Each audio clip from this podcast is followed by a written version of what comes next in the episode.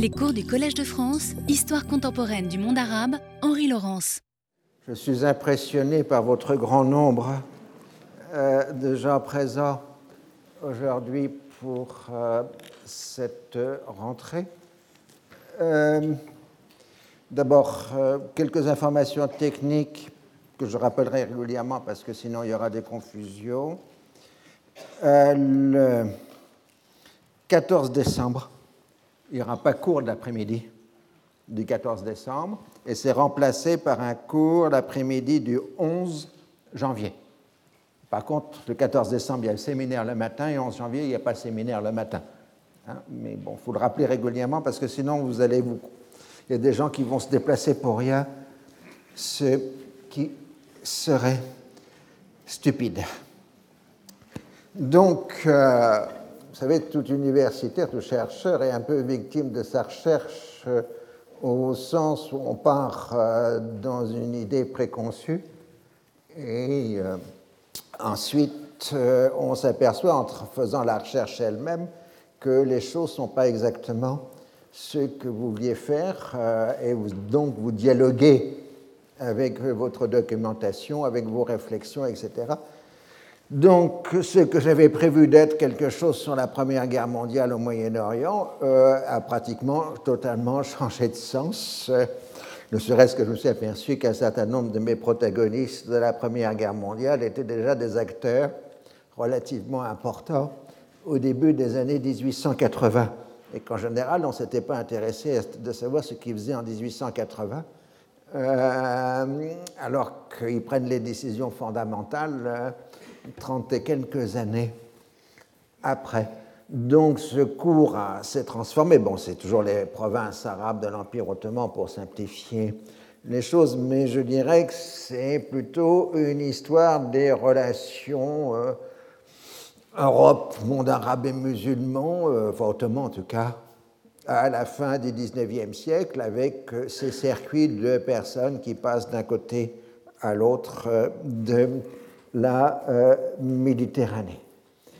Euh, la dernière fois, je vous avais laissé en plein suspense comme d'habitude, puisque l'histoire n'est qu'un immense feuilleton sans aucune conclusion, euh, qui évoquait en particulier la Syrie au début, aux alentours de 1880, 1881, c'est-à-dire au lendemain de la constitution ottomane, de l'avènement au pouvoir du sultan Abdulhamid et euh, de la terrible guerre euh, de 1877-1878, euh, guerre qui avait eu un impact absolument considérable, aussi bien évidemment du point de vue politique, ne serait-ce que par le fait que la perte d'une partie des territoires balkaniques correspond évidemment à une augmentation de la proportion de musulmans dans l'Empire, puisque les territoires perdus sont chrétiens et que d'autre part,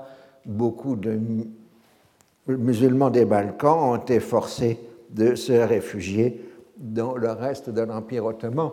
Et ça, c'est quelque chose d'absolument essentiel pour la compréhension de l'histoire euh, de l'ensemble du Proche-Orient, c'est-à-dire de l'Anatolie et des provinces arabes de l'Empire ottoman, c'est l'importance de ce qu'on appelle les muajirs, les immigrés, les réfugiés, qui par centaines de milliers euh, ont fui la progression russe dans les Balkans et dans le Caucase au XIXe siècle et qui repeuplent euh, une des vastes zones relativement sous-peuplées de la Syrie et de l'Anatolie, à laquelle il faut aussi ajouter d'autres muajirs comme par exemple les Algériens euh, qui fuient la domination française et qui arrivent aussi dans la même période euh, en Syrie et en euh, Palestine. C'est-à-dire que la composition humaine du Proche-Orient a été assez modifiée. On a encore des traces aujourd'hui, puisque dans des pays comme la Syrie ou la Jordanie, euh, vous avez des populations d'origine caucasienne qui ont conservé une identité spécifique caucasienne. Vous avez des Tchétchènes, des Tcherkesses, euh, qui sont bien identifiés en tant que tels euh, et qui ont été installés dans la seconde moitié du XIXe siècle dans ces régions. Alors, sur le plan politique, l'Angleterre avait d'une part exigé et obtenu Chypre en 1878 pour servir de base arrière pour une éventuelle intervention militaire britannique si les Russes passaient la barrière balkanique et caucasienne, puisque nous sommes le long de cette route mythique euh, que personne de sérieux n'a pris sauf quelques Arméniens, qu'on appelle la route terrestre euh, de l'Inde. Euh, mais en tout cas, l'Angleterre est là pour empêcher aux autres de se poser sur cette route de l'Inde. Euh, je dirais, c'est touche pas à l'Inde hein, ou à mon Inde, euh, qui serait le slogan de la politique britannique jusqu'à 1914.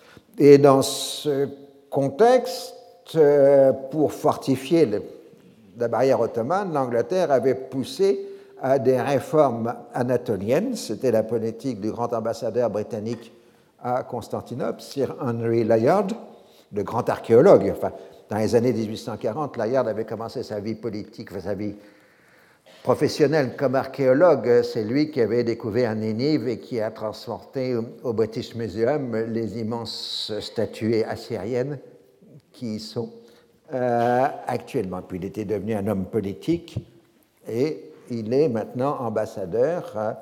Et donc, il, a ce projet de, euh, réformer l'Empire ottoman sur une aide britannique.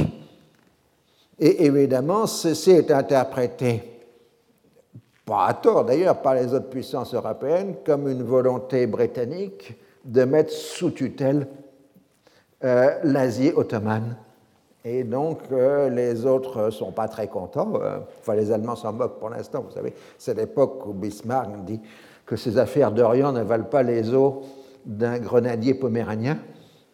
Euh, donc, l'Allemagne utilise la question moyen-orientale dans les politiques compliquées que Bismarck mène en Europe.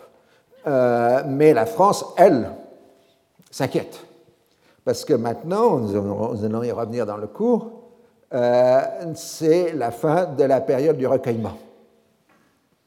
Euh, puisqu'après la catastrophe de 1870-1871, la France se recueille.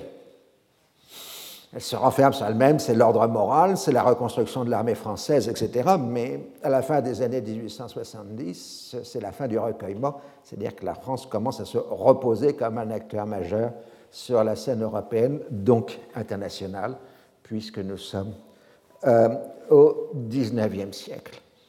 Et toujours dans ce contexte, je résume les épisodes précédents, hein, vous savez, previously comme dans les feuilletons américains, euh, vous avez le fait que Abdulhamid a désigné comme gouverneur de la province de Syrie le célèbre Midat Pacha, euh, le chef du Parti libéral ottoman, celui qui a obtenu euh, la constitution ottomane de 1876.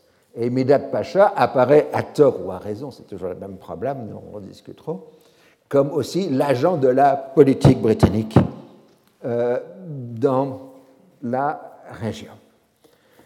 Et alors, euh, nous en arrivons là, au début de 1800, enfin, en 1880, euh, un, quand la France, enfin, l'ambassade de France envoie euh, d'avril à juin 1880 l'attaché militaire français à Constantinople, le capitaine de Torcy, faire un voyage d'exploration politique euh, en Syrie. Donc vous avez là Torcy en jeune officier, il est né en 1844, c'est un brillant officier, sorti huitième de l'Académie militaire impériale, euh, blessé et décoré en 1870 et qui, fera, qui fait une carrière mi-coloniale, euh, mi-continentale, puisque vous savez, assez souvent dans l'armée française de l'époque, on faisait soit une carrière coloniale, soit une carrière. Euh, alors lui, Torcy, je le dis tout de suite, puisque ça permet de comprendre pourquoi aussi il est important, euh, après son retour en France comme attaché militaire au début des années 1880, il sera gouverneur, enfin, il commandera des unités militaires en Algérie, il participera à la conquête de Madagascar, et puis il reviendra aussi en France, il sera chef de cabinet du ministre de la Guerre. Euh, il fera une très belle carrière jusqu'en 1909, où il est mis comme cadre de réserve en tant que général de corps d'armée, mais il sera rappelé en 1914 et il commandera une région militaire de 14 à 16 dans la région de Nancy euh, avant d'être retiré définitivement des cadres militaires vu son grand âge et il décédera en janvier 1918. Euh, donc là, évidemment, c'est Torcy jeune, mais on pourrait vous montrer aussi des photos du général de Torcy en 1915, euh, commandant le front français dans le secteur de Nancy. Donc c'est quelqu'un qui va devenir, à cause de sa mission, l'expert français numéro un sur la Syrie. Et euh, ses textes et son avis, jusqu'en 1914, vont être régulièrement repris par euh, la diplomatie française sur le Proche-Orient, d'où l'importance de cette mission du capitaine euh, de Torcy. Torcy est un partisan affirmé de la reprise de l'expansion coloniale de la France, euh, qu'il voit comme un objet politique, euh, c'est-à-dire euh, la France en tant que puissance et non pas comme un objectif économique. Vous savez, dans l'analyse de l'impérialisme, la grande discussion, savoir si l'impérialisme est un projet de puissance ou un projet économique.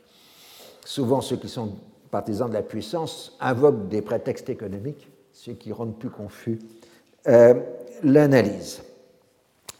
Alors, euh, il a reçu des instructions de recueillir d'utiles renseignements politiques et militaires et faire acte de présence politique. Et euh, donc, au début des décennies 1880, tout le monde a compris que l'essentiel des axes de pénétration, c'est le chemin de fer, et il est aussi chargé d'étudier les possibilités euh, de construire des chemins de fer euh, dans l'intérieur euh, syrien. Et en effet, à cette époque-là, on soupçonne, enfin, des groupes financiers britanniques sont en train de demander aussi des concessions de chemin de fer en Syrie c'est toujours le même mécanisme au XIXe siècle. Vous avez des hommes d'affaires astucieux qui, avec peu de capitaux, obtiennent une concession. une fois qu'ils ont une concession, ils créent une compagnie et ils lèvent des fonds à la bourse. Euh, euh, c'est comme ça que le CEPS a fait euh, pour le canal de Suez. Euh, donc, euh, le premier objectif de ces hommes d'affaires, c'est d'obtenir la concession, puisqu'une fois que la concession est, obtenue, à ce moment-là, on peut lever les fonds et créer la compagnie réellement. Donc, même si vous n'avez pas grand-chose au départ comme capital, vous pouvez lancer une grosse euh, entreprise. Alors, la première chose dans le rapport de Torcy, qui date de la fin des printemps 1880, euh, c'est la définition qu'il essaye de donner de la Syrie, puisque le terme est tout à fait vague à l'époque. Je cite La Syrie qui appartient ethnographiquement et géographiquement à l'Arabie, dont elle forme la partie nord-ouest, est, quoique prétendent aujourd'hui certains hommes politiques anglais, une région parfaitement délimitée, bordée à l'ouest par la Méditerranée, au sud et au sud-est par le grand désert d'Arabie, et à l'est par le cours de l'Euphrate. Elle est limitée au nord par une chaîne de hauteur nettement marquée qui part du golfe d'Alexandrette, formant, forme ligne de partage des eaux entre le bassin du Djehoun, Tiram, qui appartient à l'Ezéminé, et les vallées du Keuk et du Sept-Jours qui font partie de celui de l'Euphrate. Et là, vous avez la carte de la manne Torsi, euh, de ce que Torsi appelle la Syrie en 1880. Et vous voyez, elle arrive évidemment jusqu'au golfe d'Aqaba et comprend aussi la euh, Palestine. C'est en fait ce qui correspondait à la série d'Ibrahim Pacha lors de la pause des guerres de Syrie dans les années 1833-1839. Donc, quand on fait cette carte, on dit déjà, ça, c'est pas pour les Anglais. À la rigueur, ils peuvent faire des réformes en Anatolie, mais la Syrie ne fait pas partie de l'Anatolie, donc nous refusons que les Anglais placent leurs hommes dans cette région. Alors ensuite, Torsier explique que, depuis la plus haute antiquité, la Syrie n'a été conquise que par voie de terre et non par voie de mer. Le grand atout de la France est l'importance de ses alliés locaux. En débarquant deux corps d'armée au Liban, qu'il définit comme un pays essentiellement français, on aurait toute la marge de manœuvre nécessaire. De là, on marcherait sur Damas, une fois qu'on aurait pris Damas, il suffirait de redescendre vers le sud pour conquérir la Palestine. Clairement, nous avons là un projet français de conquête de la Syrie. Donc, dans son projet, Torsi définit que l'allié numéro un de la France dans la région, ce sont les Maronites. Cela dit, il n'est pas tendre sur les Maronites. Mes amis Maronites ici présents ou qui écouteront cette conférence sont priés de m'excuser. Je vous citer le passage. Je n'étendrai pas davantage ces considérations hypothétiques dont la valeur est évidemment subordonnée au moment choisi pour l'action, ainsi qu'aux ressources et aux dispositions militaires prises par l'ennemi. Elles suffisent d'ailleurs pour faire comprendre que la conquête de la Syrie, appuyée effectivement comme elle serait tout d'abord par la population maronite du Liban, est parfaitement acceptée par la majorité des habitants d'autres races et d'autres religions, n'offrirait pour la France pas de difficultés insurmontables.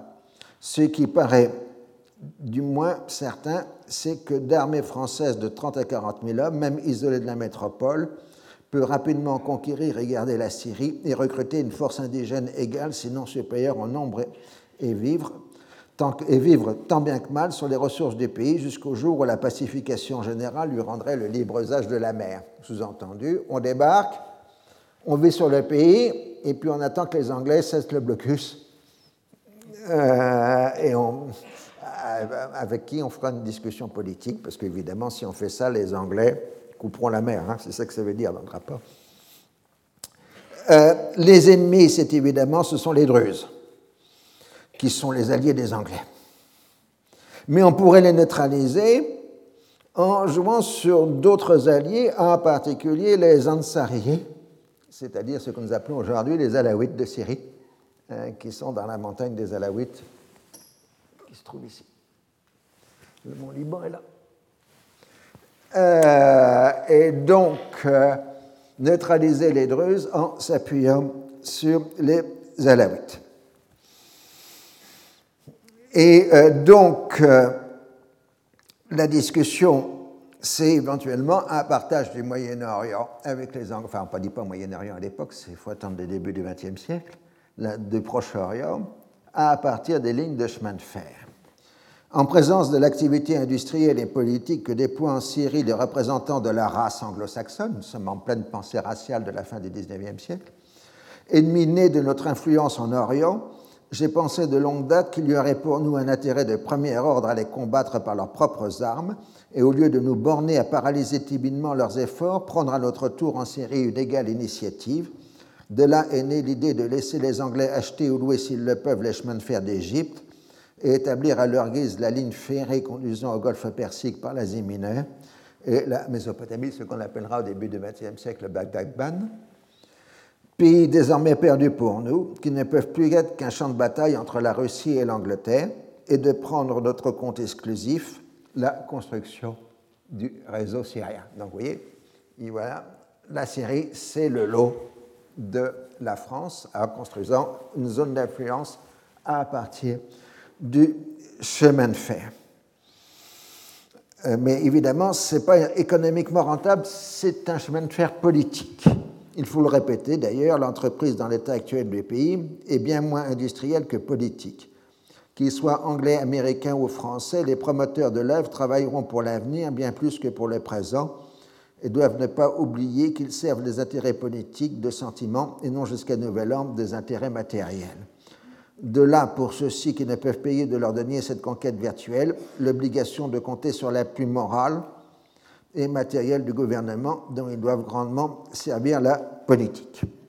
Donc, en gros, ce chemin de fer doit être subventionné par le gouvernement français, puisque c'est un instrument de la politique française.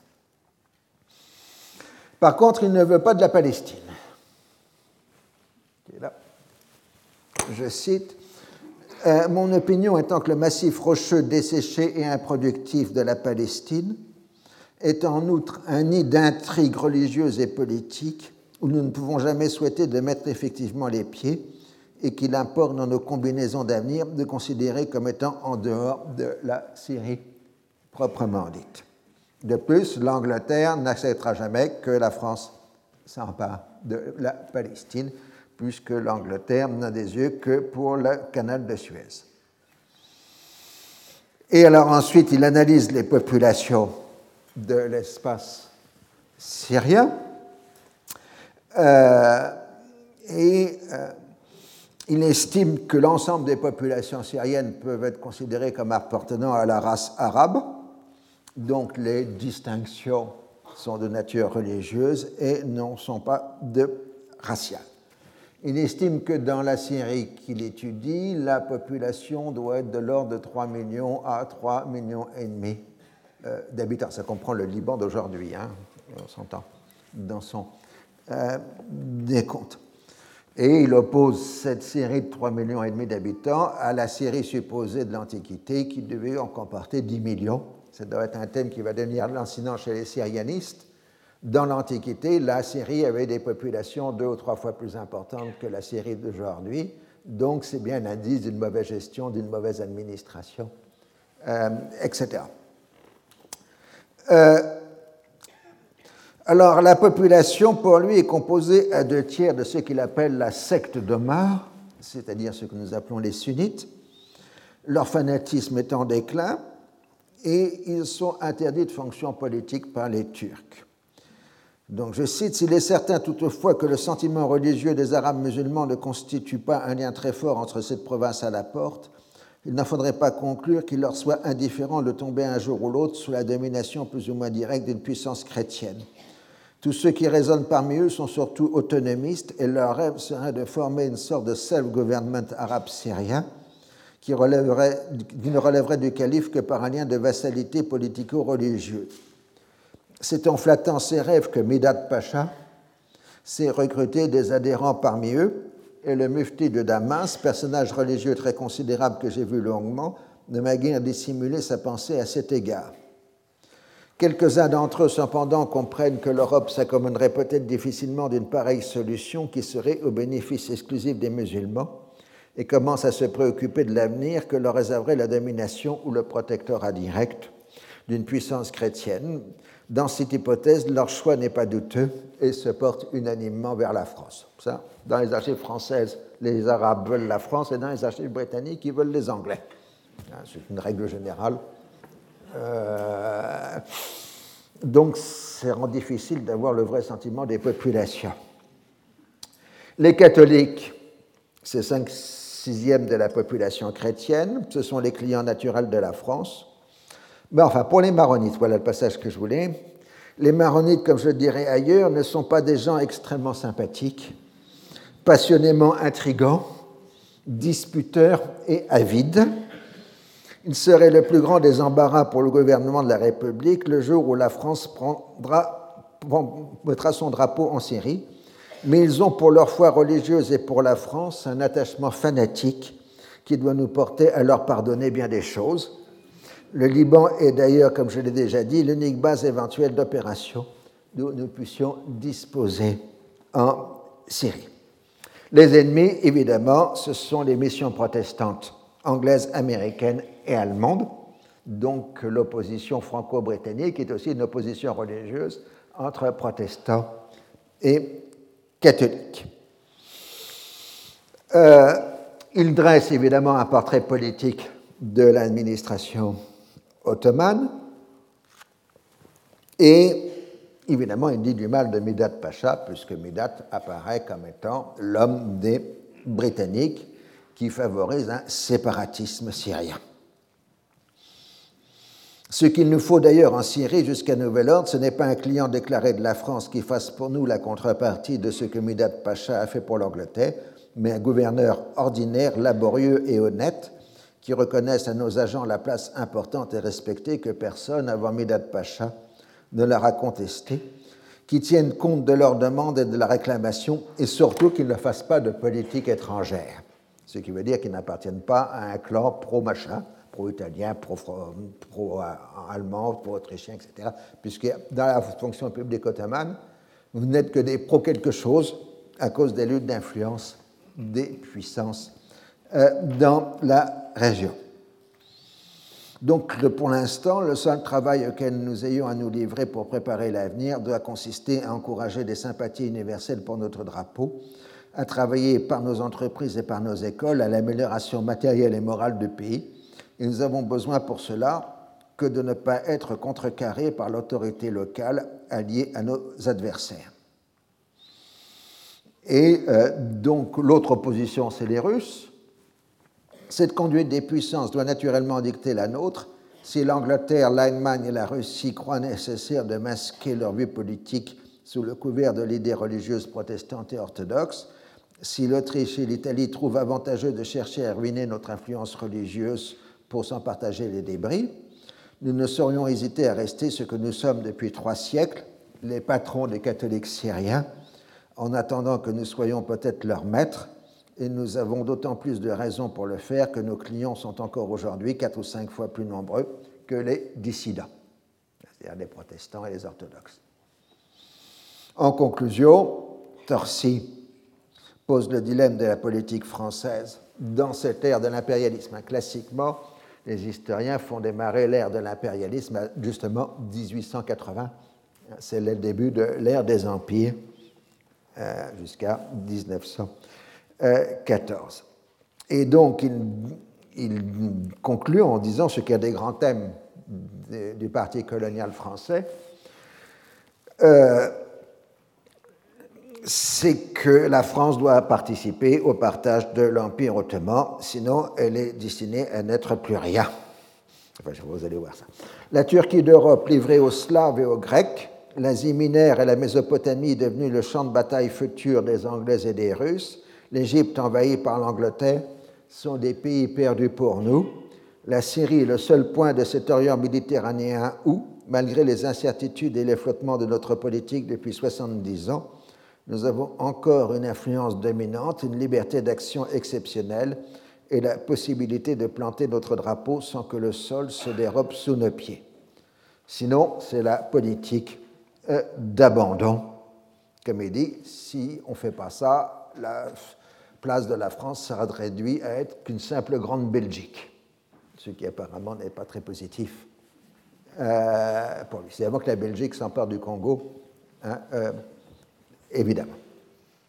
Donc, euh, voilà ce rapport de Torcy qui va être régulièrement relu, puisqu'encore en 1913, dans les archives du Quai d'Orsay, quand on a une demande de documentation sur la Syrie, on sort le rapport Torcy. Hein, donc, encore en 1913, le rapport de Torcy est la base de référence euh, de la politique française. Donc là, vous avez une, caricature britannique représentant Midat Pacha. Euh, c'est une caricature de 1877, donc on est tout près des événements que euh, je décris avec la Stambouline, le Fès, etc. tout à fait classique du haut fonctionnaire ottoman. En effet, pendant que Torsi fait sa mission. Le 1er juin 1880, une nouvelle série d'affiches, donc de placards, apparaissent à Beyrouth et à Damas. Ils sont évidemment aussitôt enlevés par les autorités.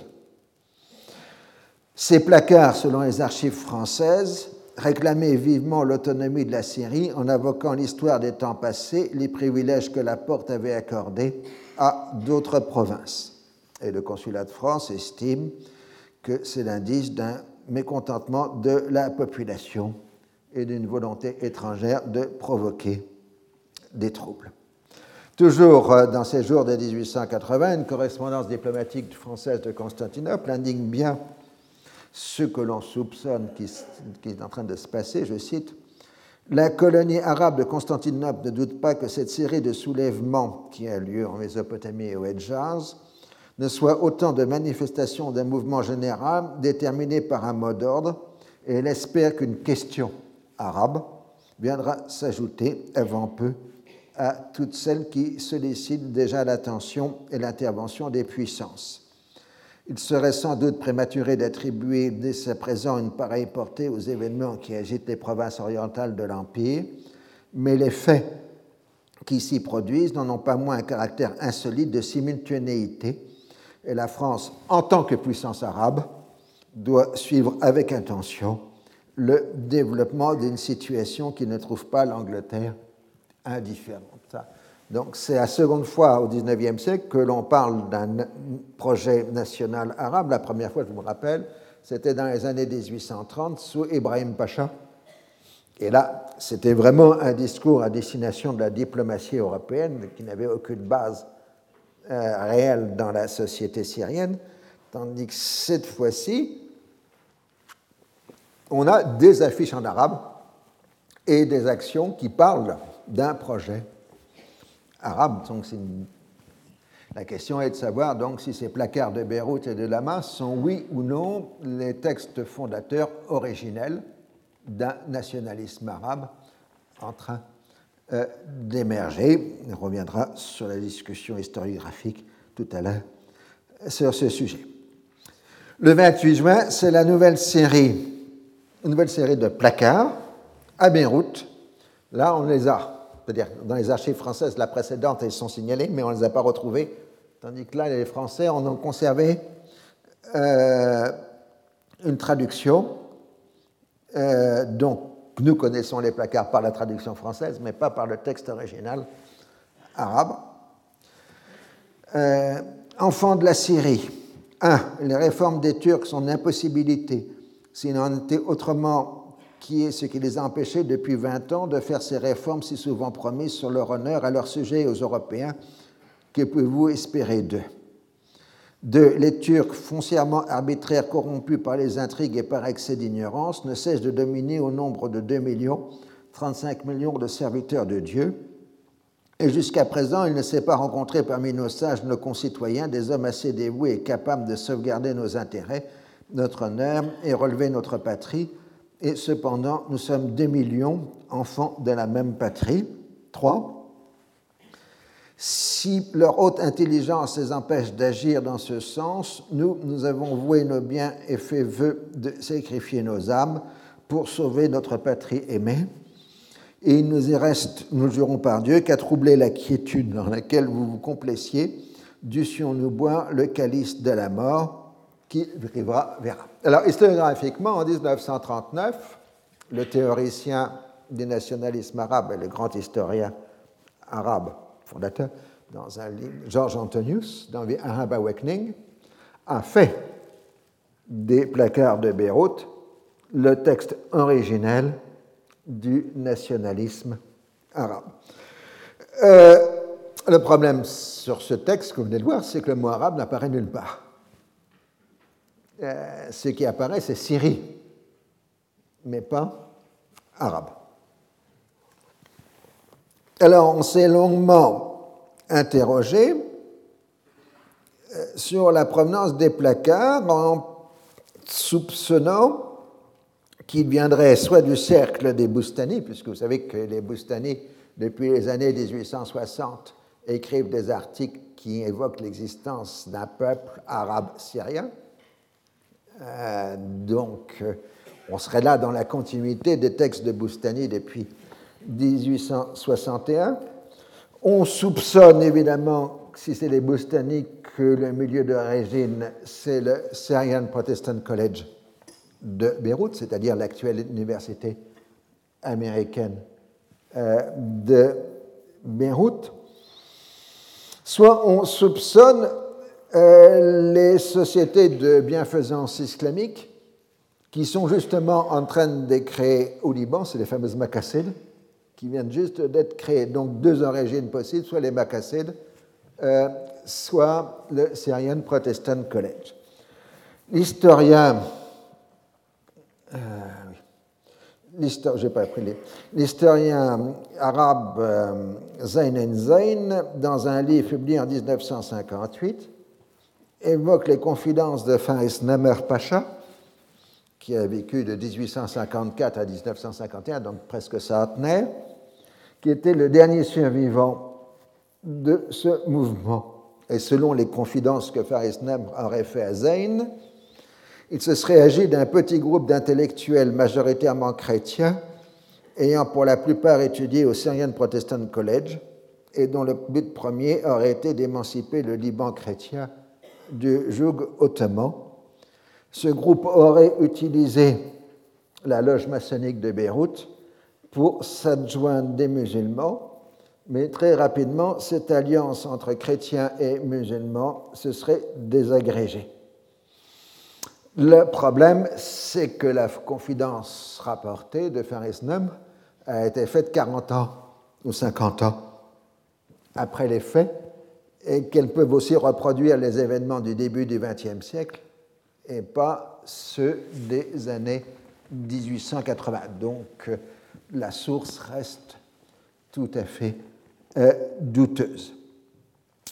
La question en plus, c'est de savoir euh, quel est le rôle de Midat Pacha euh, dans cette affaire des placards. Soit il est complètement innocent, et les placards sont l'écho du mécontentement réel des provinces syriennes au lendemain de la guerre de 1878, soit il aurait encouragé discrètement ces publications afin de maintenir une atmosphère de crise qui aurait justifié son maintien comme gouverneur de. Ce sont des points d'interrogation.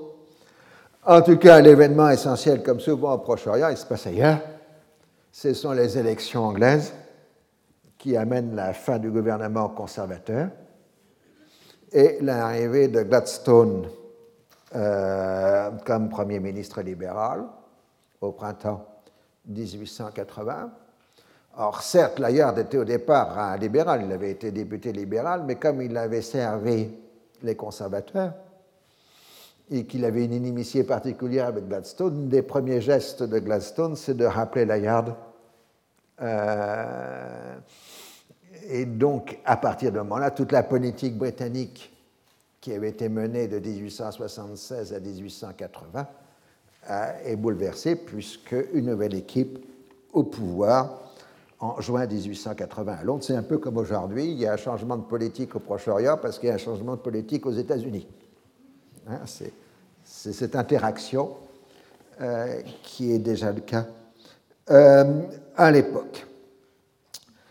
Vous rappelez que je vous avais évoqué le projet de Sir Lawrence Oliphant, cet autre aventurier euh, britannique, euh, qui avait projeté de créer une colonie juive de juifs d'Europe de l'Est en Transjordanie, c'est-à-dire dans la Jordanie actuelle. Et ceci, évidemment, avait beaucoup inquiété les Français qui voulaient absolument pas avoir une colonie anglo-juive euh, en Transjordanie.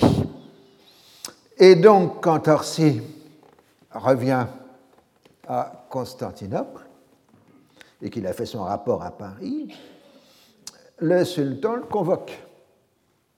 Et il y a donc cette scène assez extraordinaire euh, du 20 juillet 1880 qui exprime énormément de choses sur les rapports politiques entre le sultan ottoman et les puissances. Alors évidemment, sur cette scène, je n'ai que le rapport que Torsi a fait à ses supérieurs. Donc je cite le passage, il est long, mais c'est passionnant comme texte. Le sultan reprit et dans quel état avez-vous trouvé et laissé le pays? C'est-à-dire la Syrie. Je répondis que j'avais trouvé fort calme, que mon voyage s'était fait sans difficulté sérieuse, mais que j'avais vu avec regret qu'une si belle contrée ne fut plus prospère. Oui, oui, je sais, dit vivement le sultan, mais ce n'est pas de cela qu'il s'agit. N'avez-vous pas trouvé le pays agité par toutes sortes d'intrigues dont le meneur principal n'est autre que Medad Pacha? Donc, voyez, le sultan interroge l'attaché militaire sur les monnaies de son gouverneur. N'avez-vous pas senti que mon pouvoir est miné par celui qui, est chargé de le défendre et qui organise l'agitation en vue de servir un but politique personnel auquel certains étrangers paraissent l'encourager? Ne pensez-vous pas enfin que ma domination y soit en danger? Réponds à ces questions en toute franchise et sans hésiter comme un ami que vous êtes pour moi. Il me revient de séries d'étranges choses et je suis à l'heure de prendre de graves résolutions. Votre témoignage est d'autant plus important pour moi que je sais les intérêts qu'a la France en Syrie et son désir de ne pas l'avoir en d'autres mains que les miennes. Votre réponse dictera ma décision. Ainsi mis en demeure de parler en toute liberté, je n'avais plus qu'à obéir sans hésitation aux directions de votre Excellence et à peindre, et votre Excellence, puisque ça s'adresse théoriquement au ministre français des Affaires étrangères, et à peindre Midat Pacha comme je l'ai jugé, c'est-à-dire comme un homme violent, peu scrupuleux, ambitieux au suprême degré, administrateur médiocre et parfaitement capable d'encourager les éléments révolutionnaires dont la Syrie ne manque pas, et de poursuivre pour son compte la formation d'une sorte de Kédiva de Syrie semi-indépendant.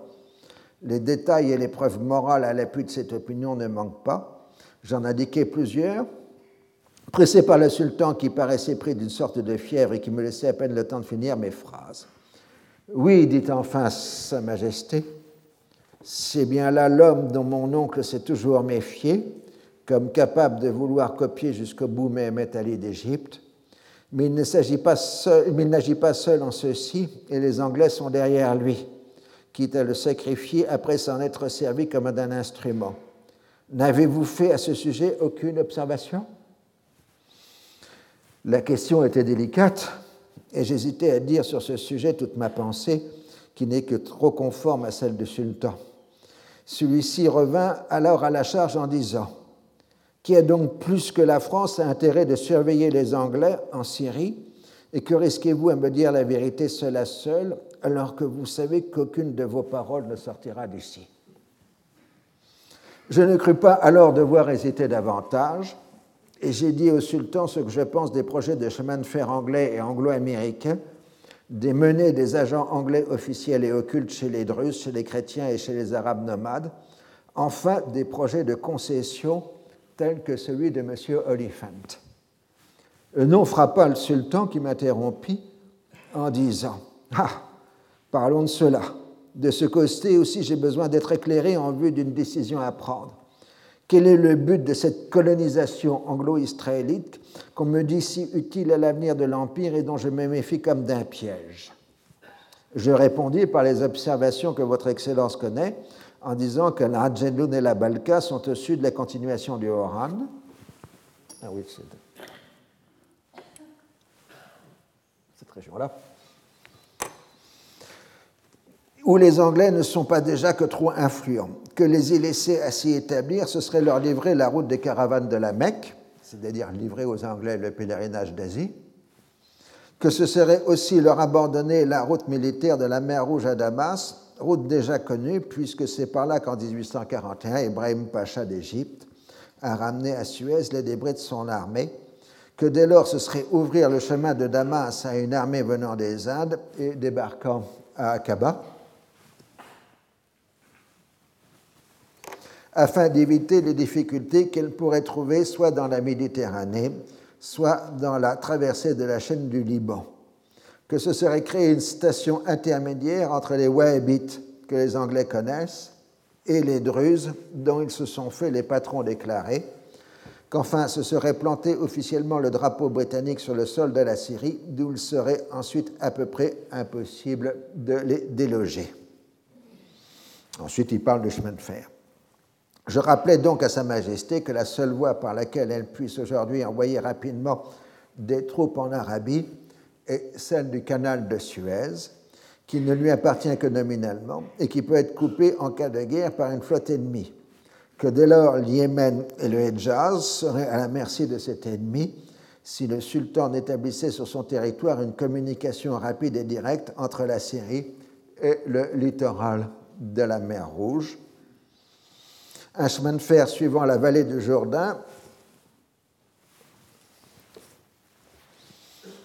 euh, la rive orientale de la mer Morte et le Rour, cette vaste dépression qui court entre le Sinaï et les montagnes de la Moabitide jusqu'à la branche orientale de la mer Rouge dont Aqaba occupe l'extrémité, pourrait seul satisfaire à cette obligation.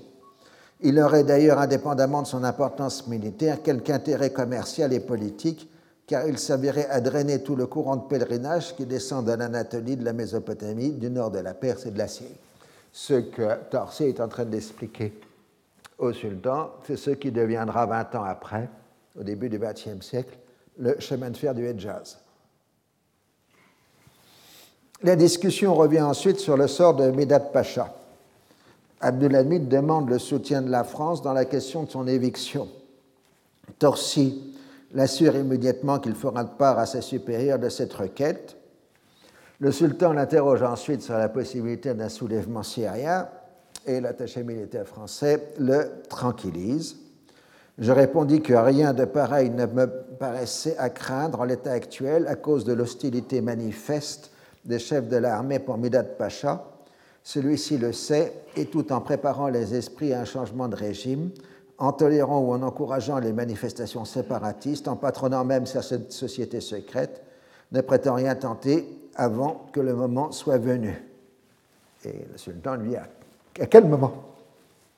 Et Torsi lui répond Ce moment, répondis-je, sera celui où la Turquie, aux prises avec quelque ennemi extérieur, devra, comme en 1877, dégarnir la Syrie de troupes. Ce jour-là, la Syrie, organisée d'avance pour la rébellion, sera aux mains de Midat Pacha, qui essaiera de disposer à son profit. Donc là, on est dans le jeu codé des diplomates. En gros, euh, euh, Abdelhamid propose aux Français de déposer Midat, mais il ne peut le faire que s'il a le soutien de la France, parce que sinon, Midat, protégé par l'Angleterre, reste inamovible. Donc on est dans ces jeux d'influence. Euh, les puissances européennes jouent leurs influences réciproques à l'intérieur du système ottoman, mais le sultan ottoman joue son propre jeu d'influence à travers les puissances européennes. Pour se débarrasser de son ennemi politique, il a le besoin de la France pour contrecarrer un hypothétique soutien anglais à Midat. Donc, euh, la France ayant donné le feu vert, en quelque sorte, puisque c'est l'époque, ça n'existait pas encore, euh, pour déposer Midat, le 3 août 1880, Midat sera rappelé et nommé gouverneur de Smyrne, poste beaucoup moins important. L'année suivante, le sultan le fait poursuivre pour l'assassinat de son oncle Abdelaziz.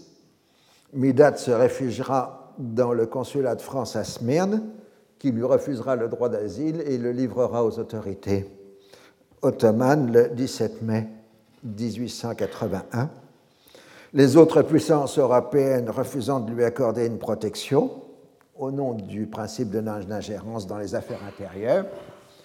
Midat sera condamné à mort au mois de juin 1881. Les Britanniques obtiendront la suspension de la sentence et il sera emprisonné au Hedjaz, où il meurt le 26 avril 1883 assassiné sur ordre du sultan, selon toute probabilité. Donc l'histoire de Midat Pacha est essentielle, puisque Midat Pacha est considéré jusqu'à aujourd'hui dans l'historiographie turque et ottomane euh, comme le grand fondateur du libéralisme euh, dans le monde ottoman. C'est un personnage essentiel de l'histoire ottomane récente, euh, Midat Pacha. Mais on voit en même temps dans quel univers ce réformateur s'est trouvé, puisqu'il s'est trouvé dans les luttes d'influence entre la France et la Grande-Bretagne. Alors, euh, autre conséquence de la visite de Torcy au sultan, les instructions que le sultan va donner au gouverneur de Palestine, en fait, au gouverneur de Saint-Jacques de Jérusalem, c'est de s'opposer par tous les moyens possibles à une immigration juive en Palestine. Et nous sommes justement chronologiquement au début de la première vague d'immigration juive de Russie, la première alia, première démonstration du mouvement euh, sioniste. Donc, euh, c'est ça qui est fascinant dans cette année 1880, c'est que vous voyez des choses, nous allons voir maintenant l'islamisme, euh, les choses que nous appelons aujourd'hui islamisme, sionisme et arabisme, toutes apparaissent de façon concrète dans cette année 1880-1881. C'est pour ça que j'avais écrit quelque part que cet épisode était la répétition générale euh, du XXe siècle euh, au Proche-Orient. Il est en effet incontestable que dans cette longue crise d'Orient qui a débuté en 1876, les événements politiques sont accompagnés d'une effervescence intellectuelle considérable portant sur l'avenir de l'Empire ottoman et du monde musulman.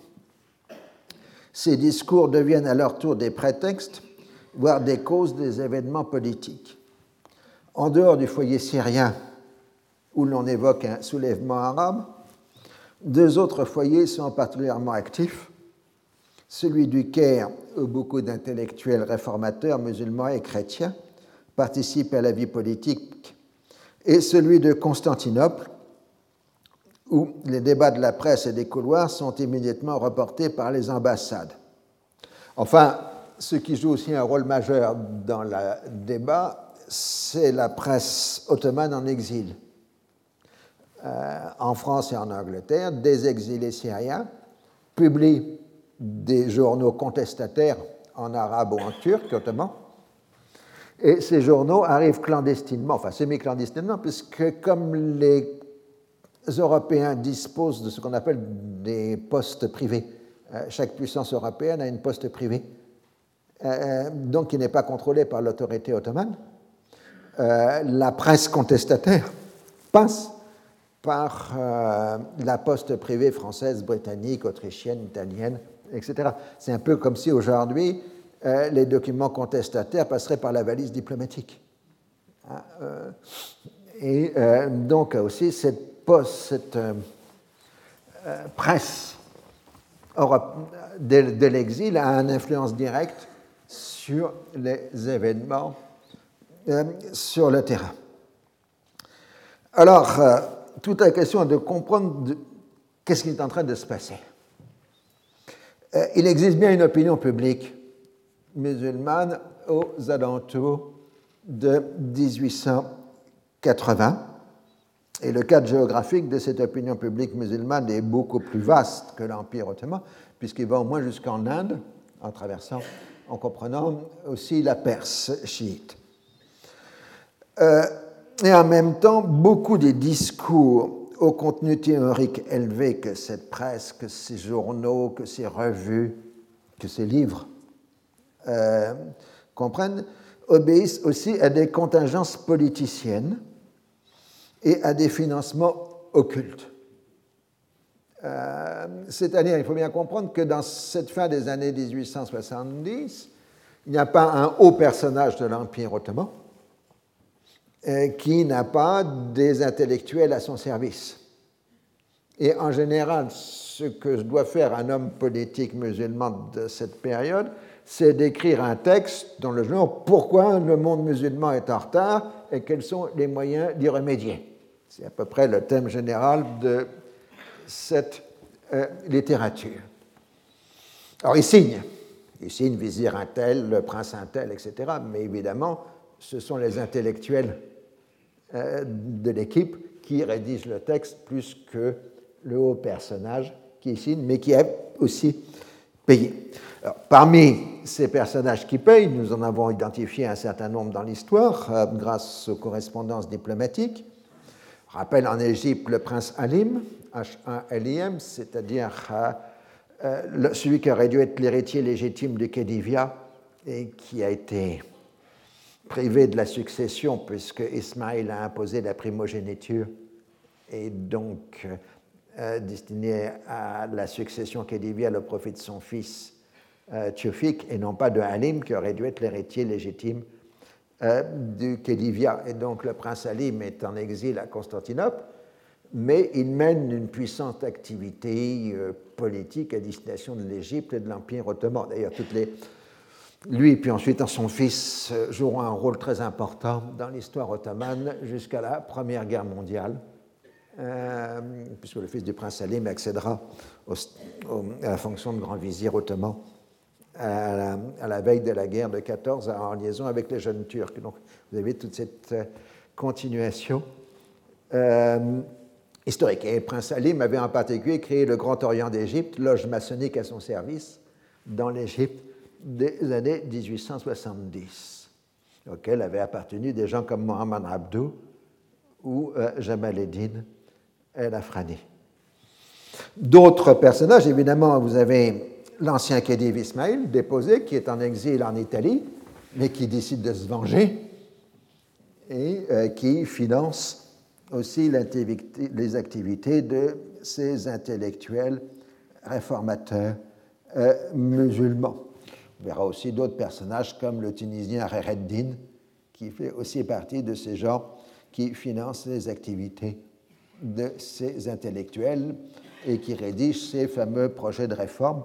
Aujourd'hui, le projet de réforme attribué à Rereddin est devenu un texte sacré pour euh, la Tunisie d'aujourd'hui, à laquelle on fait régulièrement euh, référence. Mais il est bien évident, ce n'est qu'un exemple de cette littérature réformatrice euh, de cette période. Donc ce groupe correspond à la fois à ceux qui ont un héritage, enfin une formation islamique, qui ont reçu un enseignement islamique en voie de modernisation dans les premières écoles d'État, et en même temps de gens qui ont fréquenté à titre divers les écoles occidentales, essentiellement par le réseau missionnaire catholique et protestant puisque les seules écoles européennes qui sont dans l'Empire ottoman sont catholiques ou protestantes. Et quand ils sont protestantes, ils sont essentiellement des Américains. Ah, les, États-Unis, dans cette période, n'ont aucun rôle politique au Proche-Orient, surtout qu'ils se remettent de la guerre de sécession. Mais en revanche, les missionnaires protestants américains quadrillent le Proche-Orient et l'Anatolie. Euh, donc, sont les concurrents directs des missionnaires catholiques français, qui pour les deux tiers sont français, puisque la à le moment de la Troisième République, la France est le premier pays exportateur de missionnaires catholiques, ah, ce qui fait des surprises de l'histoire de France. Euh, donc, euh, en général, cette élite ottomane, arabo-turque, euh, là je parle de l'élite musulmane, connaît au moins une langue, européenne, surtout le français, éventuellement l'anglais s'ils sont passés par les écoles missionnaires protestantes. Mais il faut bien comprendre que c'est une petite pellicule. Euh, à l'époque, l'analphabétisme doit être de l'ordre de 90% euh, dans la population musulmane de l'Empire ottoman et alors à 95 ou 96% s'il s'agit des femmes. C'est d'ailleurs pourquoi les bonnes sœurs ont tellement de succès au Proche-Orient. Parce que euh, c'est les seuls qui font de l'enseignement aux femmes. Et euh, donc c'est les bonnes sœurs catholiques qui créent l'enseignement féminin dans le monde arabe et musulman. Et euh, les musulmans leur font confiance parce que les bonnes sœurs, elles ont de la moralité euh, donc, il n'y a pas de risque. Et il s'agit dans l'élite musulmane de pallier un problème considérable qui se vivra sur, le plan psychologique jusqu'à la, au moins jusqu'à 1960-70. C'est-à-dire que dans les milieux musulmans, vous aurez des gens qui ont fait des études, au moins alphabétisés, voire des études primaires et secondaires, et qui ont des femmes analphabètes. Et donc, si on crée un enseignement féminin, c'est pour qu'on puisse avoir quand même quelque chose à dire à la maison. Euh, non, je ne plaisante pas, il y, a un problème à ce moment-là dans l'espace musulman de décalage culturel énorme entre les hommes et les femmes. Pensez encore aux alentours de 1950 que la première épouse d'Anwar el-Sadat est un alphabète. Et lui est un officier euh, de l'armée égyptienne. Bon, il divorcera, il épousera ensuite une Maltaise. Euh, mais euh, ça marque bien ce décalage culturel, et d'où le rôle paradoxal que jouent les bonnes sœurs pour compenser cette situation. là, je vais faire la pause réglementaire qui permet de voir un enregistrement d'une heure. Et vous avez le droit à cinq minutes de pause avant qu'on reprenne euh, les hostilités. Euh, donc, euh, pour bien comprendre la nature du problème, c'est que nous avons deux types de sources pour aborder cette période cruciale de début des années 1880. Nous avons des sources écrites, des livres, des textes, des articles, des revues, qui sont euh, des programmes politiques, euh, généralement réformistes, et bien évidemment, depuis 1880, des générations de chercheurs et de professeurs d'arabe ont fait des thèses savantes sur la pensée politique d'un tel, euh, et ainsi de suite. Euh, et puis à côté, nous avons une vaste, un vaste corpus de sources diplomatiques euh, où les Français, les Anglais, les Allemands, les Russes, les Autrichiens disent attention, tel texte, il a été publié par un tel, il a été payé par tant, etc. Donc on a d'un côté des textes de très haut niveau, de très haute moralité en quelque sorte, et de l'autre côté une littérature euh, qui ne voit dans ces textes euh, que des manœuvres politiciennes d'un tel ou d'un tel ou d'un tel. Et ça explique euh, toutes les controverses historiographiques sur ce sujet. En particulier, il y avait un célèbre historien britannique d'origine irakienne qui est décédé il y a une trentaine d'années maintenant, euh, qui s'appelait Elie Kedouri et qui a écrit plusieurs livres où il dénonçait euh, cette littérature comme une littérature commerciale d'aventuriers et pas du tout comme celle de haute pensée euh, politique. Alors, la question reste ouverte. En fait, évidemment, il faut bien toujours penser que les intellectuels ont besoin d'avoir des patrons pour les payer et inversement, les, patrons ont besoin d'intellectuels pour exprimer leurs pensées et que de toute façon, ce n'est pas parce qu'un texte est émergé dans un contexte politique particulier qu'il ne prend pas une autre valeur quand il est répété, republié quelques décennies euh, après ayant perdu euh, son contexte d'origine. Alors, euh, pour la suite, il faut bien se mettre aussi dans le contexte de 1880, contexte mondial qui est essentiel. 1880, c'est une année tournante, enfin, début des années 1880. D'abord, j'ai dit tout à l'heure que c'était le début de l'âge de l'impérialisme. C'est le moment où la pensée raciale devient dominante dans la pensée politique euh, européenne.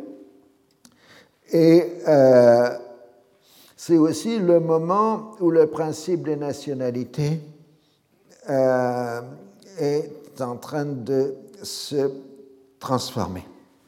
il faut bien comprendre que ce qu'on appelle le principe des nationalités, qui est apparu en Europe au lendemain de Waterloo, au lendemain euh, de 1815, euh, n'est pas le droit des peuples à disposer d'eux-mêmes, qui, on le verra, un siècle plus tard, à la sortie euh, de la Première Guerre mondiale.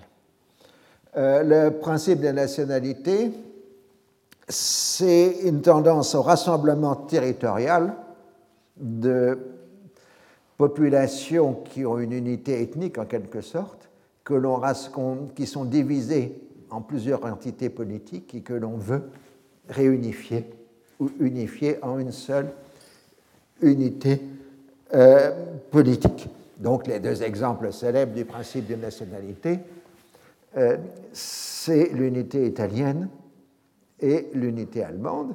Et à la fois, évidemment, il y a un puissant courant politique exprimant cette volonté d'unifier les Allemands et les Italiens, mais en même temps, cette unité n'a pu se faire que par la force des armes, aussi bien en Italie euh, qu'en Allemagne. Donc, pour les tenants du principe des nationalités, euh, les petits peuples n'ont pas le droit à ça. Au contraire, ils sont destinés à se dissoudre dans les grandes unités, d'où ces textes qui nous paraissent aujourd'hui scandaleux, par exemple de Marx ou d'Engels, qui dénoncent les petits peuples slaves qui veulent maintenir leur existence alors qu'ils doivent fusionner avec euh, l'ensemble allemand. Euh, donc il y a des textes très hostiles, par exemple aux Tchèques, à l'époque on les appelle les Bohémiens, parce qu'un nationalisme tchèque n'a pas de sens dans la pensée de cette première partie euh, du XIXe siècle, où le principe des nationalités est pensé comme un principe de rassemblement et non pas un principe de division. Un principe de division, ce serait de couper l'Empire austro-hongrois, enfin oui, austro-hongrois maintenant, en plusieurs unités politiques distinctes, euh, parce qu'il y a plusieurs peuples. Donc le principe des nationalités n'est pas un séparatisme.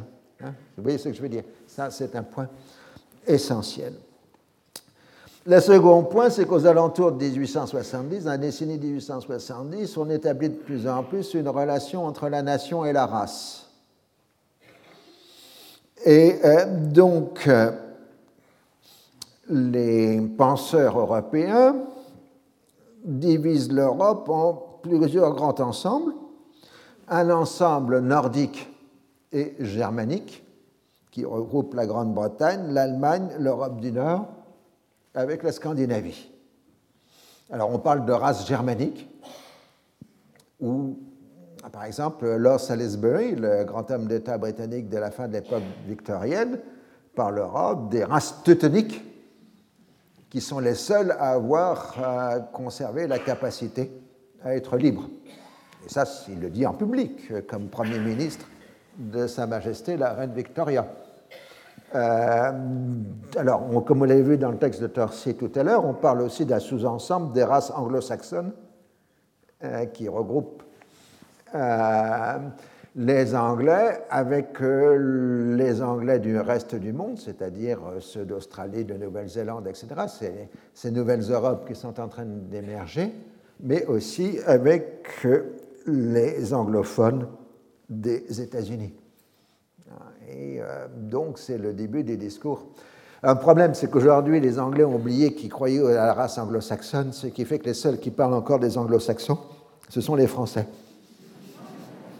Hein, euh, donc, à chaque fois que nous, les Français, nous parlons d'anglo-saxons, les Britanniques euh, sont interloqués et pensent que c'est une invention française, alors que c'est tout simplement le discours habituel des Britanniques de la fin du XIXe siècle.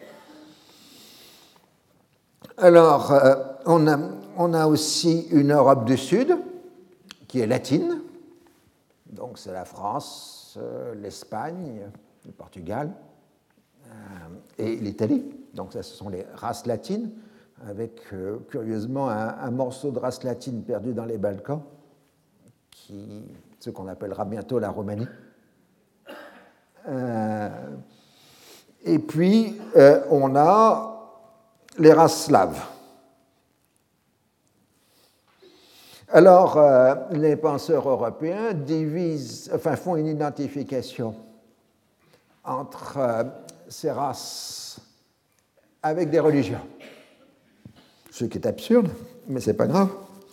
Donc, euh, les Slaves sont spontanément orthodoxes, les Latins sont spontanément catholiques, et les Germains les anglo-saxons sont spontanément orthodoxes.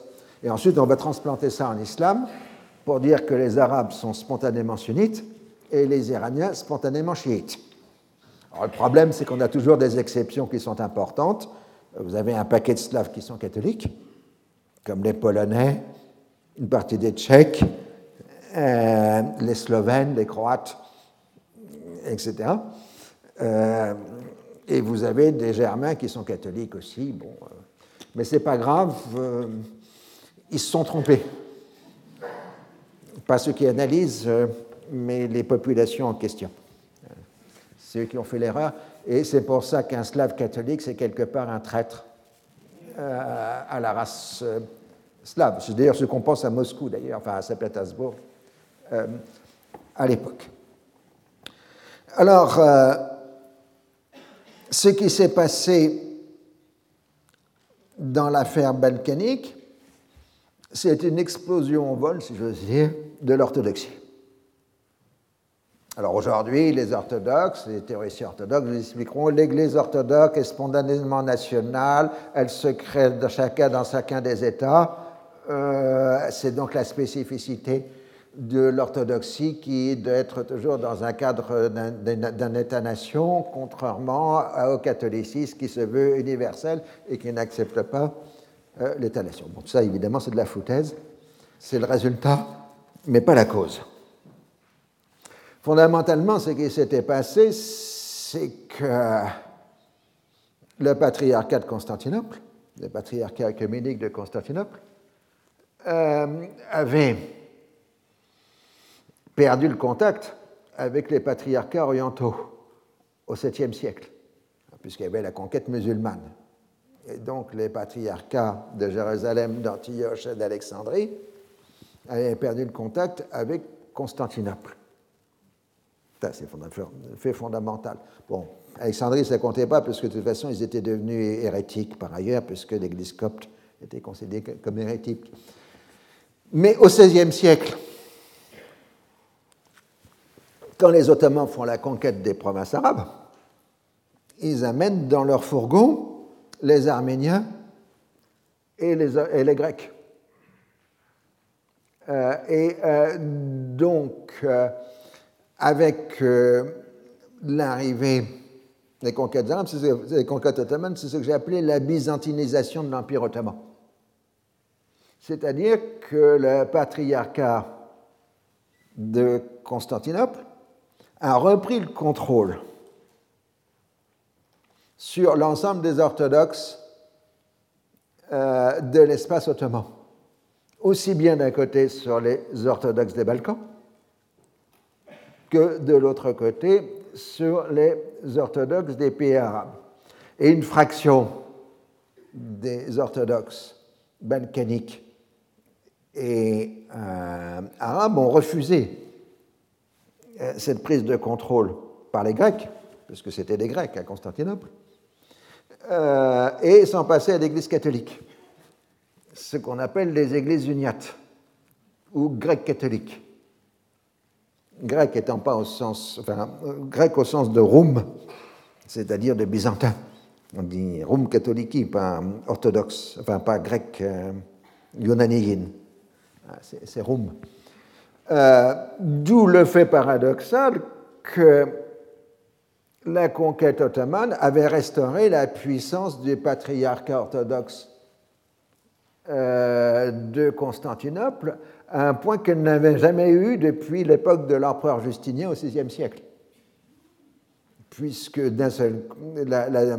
les orthodoxes euh, de Constantinople recontrôlaient les Balkans et tout le Proche-Orient, sauf l'Égypte. Il n'y avait que très peu d'orthodoxes euh, en Égypte. les Arméniens, c'était un peu la même chose dans la mesure où les Arméniens sont aussi arrivés dans les, euh, dans les fourgons ottomans, ce qui explique en particulier leur très grande importance à Jérusalem, puisqu'au XVIIe et XVIIIe siècle, les Arméniens tiennent les finances de l'Empire ottoman et les grands banquiers ottomans financent la présence euh, arménienne à Jérusalem, d'où l'importance des grands monastères arméniens à Jérusalem, le quartier arménien de la ville sainte, etc., euh, etc. Ceci pour montrer simplement aussi au passage que les rapports entre, chrétiens et musulmans dans l'Empire ottoman sont beaucoup plus compliqués euh, qu'on le pense dans une logique de simple domination opposant des dominants et des dominés. Le patriarcat de Constantinople est un instrument du pouvoir ottoman, mais en même temps, il est pleinement gagnant parce qu'il a restauré sa puissance qu'il avait perdue à la fin de l'époque euh, byzantine. Mais ensuite, à partir de la révolte grecque, l'orthodoxie se pulvérise dans les Balkans. Euh, puisque chaque fois qu'un peuple balkanique euh, accède à des formes d'autonomie prononcées, sa première exigence, c'est de couper la relation avec le patriarcat orthodoxe de Constantinople.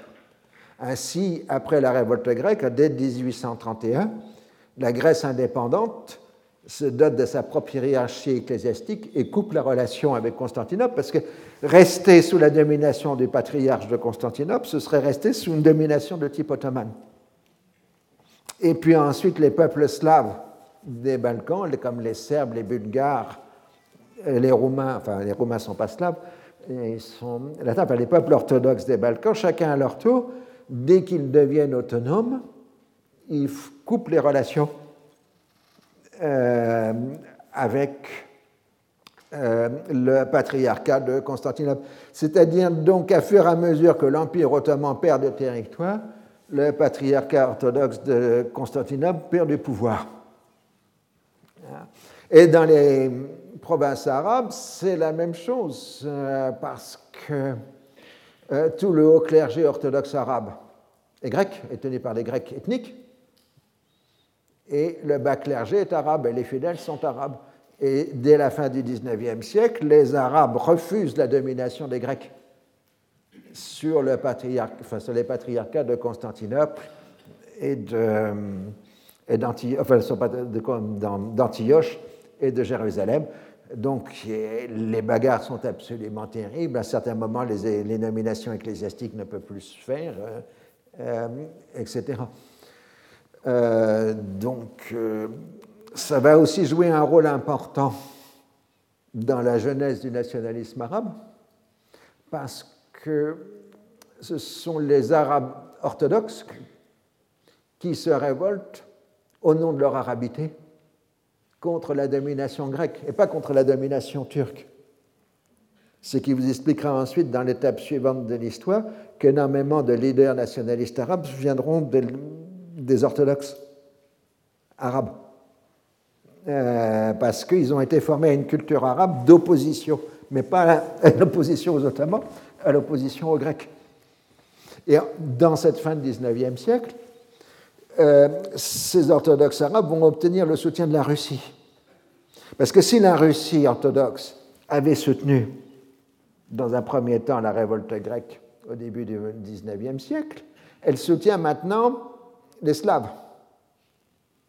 Et donc, euh, les Russes euh, s'opposent assez fondamentalement à l'Église proprement grecque, qu'elle soit d'Antioche, enfin qu'elle soit de l'Église nationale grecque ou euh, de Constantinople. De le soutien que les missions consulaires russes apportent aux orthodoxes arabes contre la domination grecque euh, parce que s'ils restés sous domination des Grecs, ils ne pourraient pas être sous influence russe.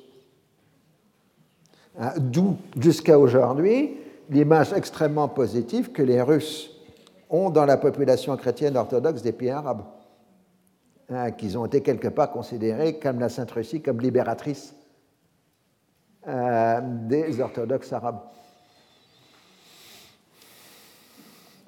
Alors, tout ça, si vous mettez les peuples qui sont dispersés en unités raciales, vous créez des mouvements collectifs qui, dans les années 1870-1880, sont rassemblés sous le terme pan quelque chose.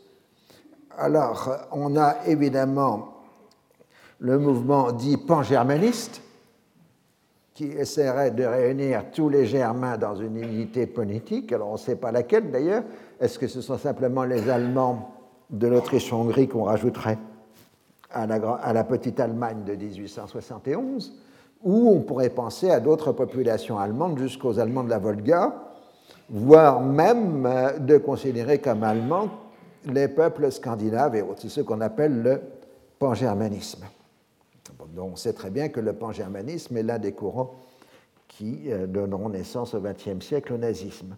Enfin, nous disons que le nazisme sera l'héritier euh, de ce courant pan-germaniste de la fin du XIXe siècle. Vous avez le panslavisme qui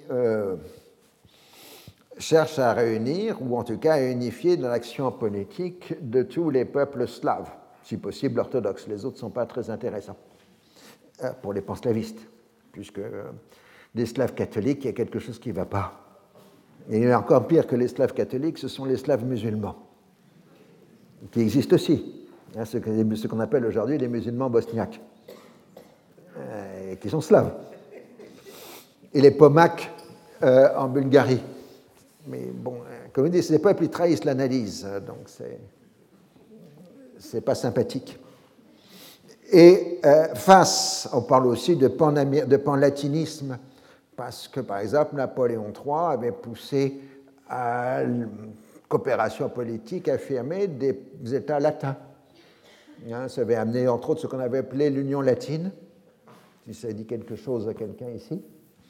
Euh, qui était une, union monétaire entre l'Italie, la France et l'Espagne, qui faisait que les trois puissances latines euh, émettaient des monnaies or à la même teneur métallique. Autrement dit, les pièces françaises, italiennes et espagnoles étaient interchangeables, parce qu'elles avaient la même valeur métallique. Même s'ils s'appelaient des pesetas ou des lires, elles étaient interchangeables. C'est le premier essai d'union monétaire en Europe, mais c'était fondé sur euh, des métaux précieux.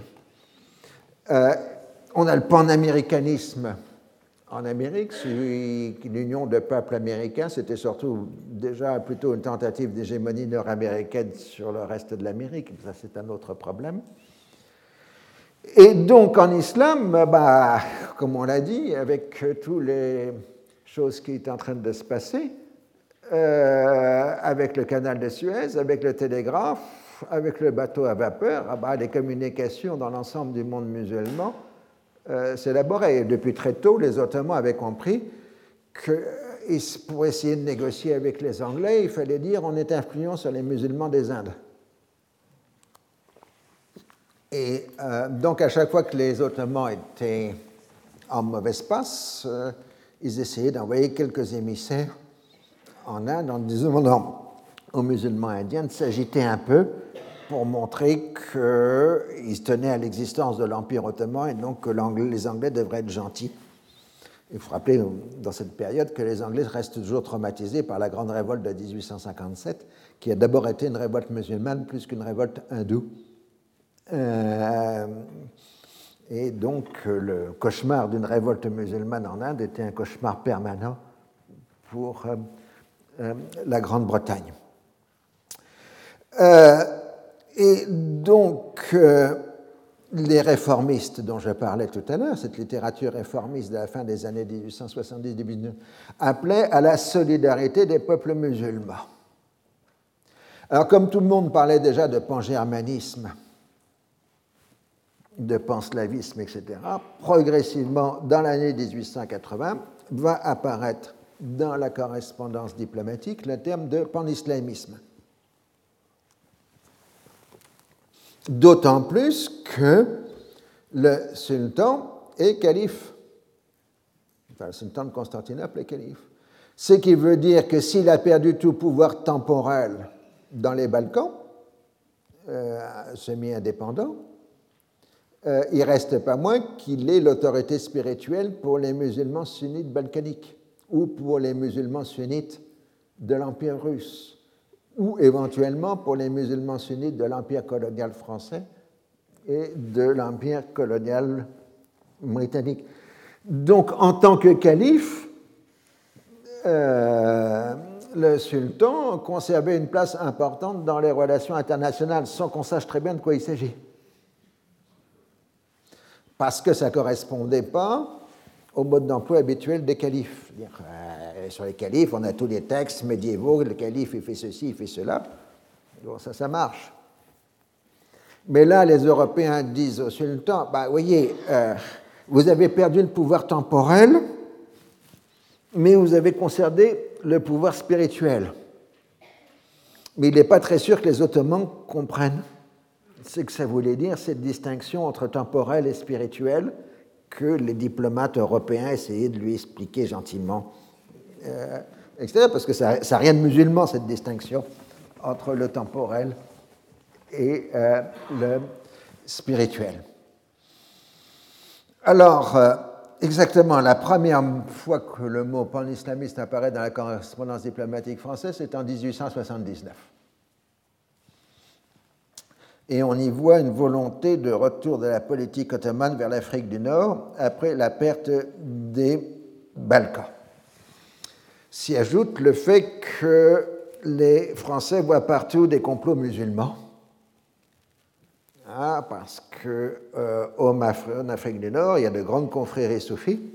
Ce sont elles qui se sont opposées à la colonisation française avec l'émir Abdelkader. Bon, en Algérie, elles se sont inclinées, elles sont devenues l'instrument du pouvoir colonial français. Mais euh, au début des années 1820, est née une nouvelle confrérie musulmane en Afrique du Nord, euh, qu'on appelle la Senoussia, les Sénocites, euh, qui s'est établi à partir des territoires ottomans d'Afrique du Nord, c'est-à-dire la Libye actuelle, et les euh, ont entrepris d'encadrer les populations nomades de ce qu'on appellerait aujourd'hui le Sahara libyen. Et ils se sont arrivés jusque l'actuel Tchad. et donc cette puissante confrérie qui certes reconnaît l'autorité ottomane, mais qui est pratiquement indépendante de l'Empire ottoman, inquiète considérablement euh, les Français qui sont maintenant maîtres, enfin qui sont en Algérie, et on soupçonne aussi en Tunisie des confréries d'agir. Donc il y a une obsession du complot chez les coloniaux français. Une fois pour toutes, la théorie du complot, elle est d'abord véhiculée par le système colonial européen avant d'être inoculé aux populations indigènes. Euh, quand vous ouvrez les archives coloniales, vous trouvez des complots absolument partout, soit des indigènes, soit des autres. Hein, les archives françaises sont remplies de complots britanniques et les archives britanniques sont remplies de complots français. Euh, donc il ne faut pas les prendre au pied de la lettre, euh, évidemment, sauf savoir que le complotisme est quelque chose d'assez universel. Là, en même temps, vous avez eu, après 1878, vous avez eu l'affaire euh, afghane. Euh, les Anglo-Indiens étaient obsédés par une descente russe euh, qui aurait traversé l'Afghanistan et euh, donc, ils avaient exigé de l'émir d'Afghanistan euh, l'autorisation de créer une mission permanente britannique à Kaboul. Mais les Russes auraient réclamé la même chose par parité, donc l'émir avait refusé aux uns et aux autres la création. Et donc en 1879, les Anglais envahissent l'Afghanistan pour la seconde fois. La première fois en 1841, ils avaient reçu une raclée mémorable. Euh, et donc c'est la seconde guerre anglo-afghane. Euh, bon, ils arrivent sans problème jusqu'à Kaboul, ils installent leur euh, mission diplomatique, etc. Ils envoient un proconsul et puis, manque de chance, les, Afghans se soulèvent et massacrent la présence britannique à Kaboul. Alors bon, les Anglais reviennent, massacrent copieusement de l'Afghan pour faire comprendre que c'est pas gentil ce qu'ils ont fait. Et puis, ils disent décidément que euh, les Afghans sont insupportables et ils évacuent le pays. ils n'installent pas leur mission permanente.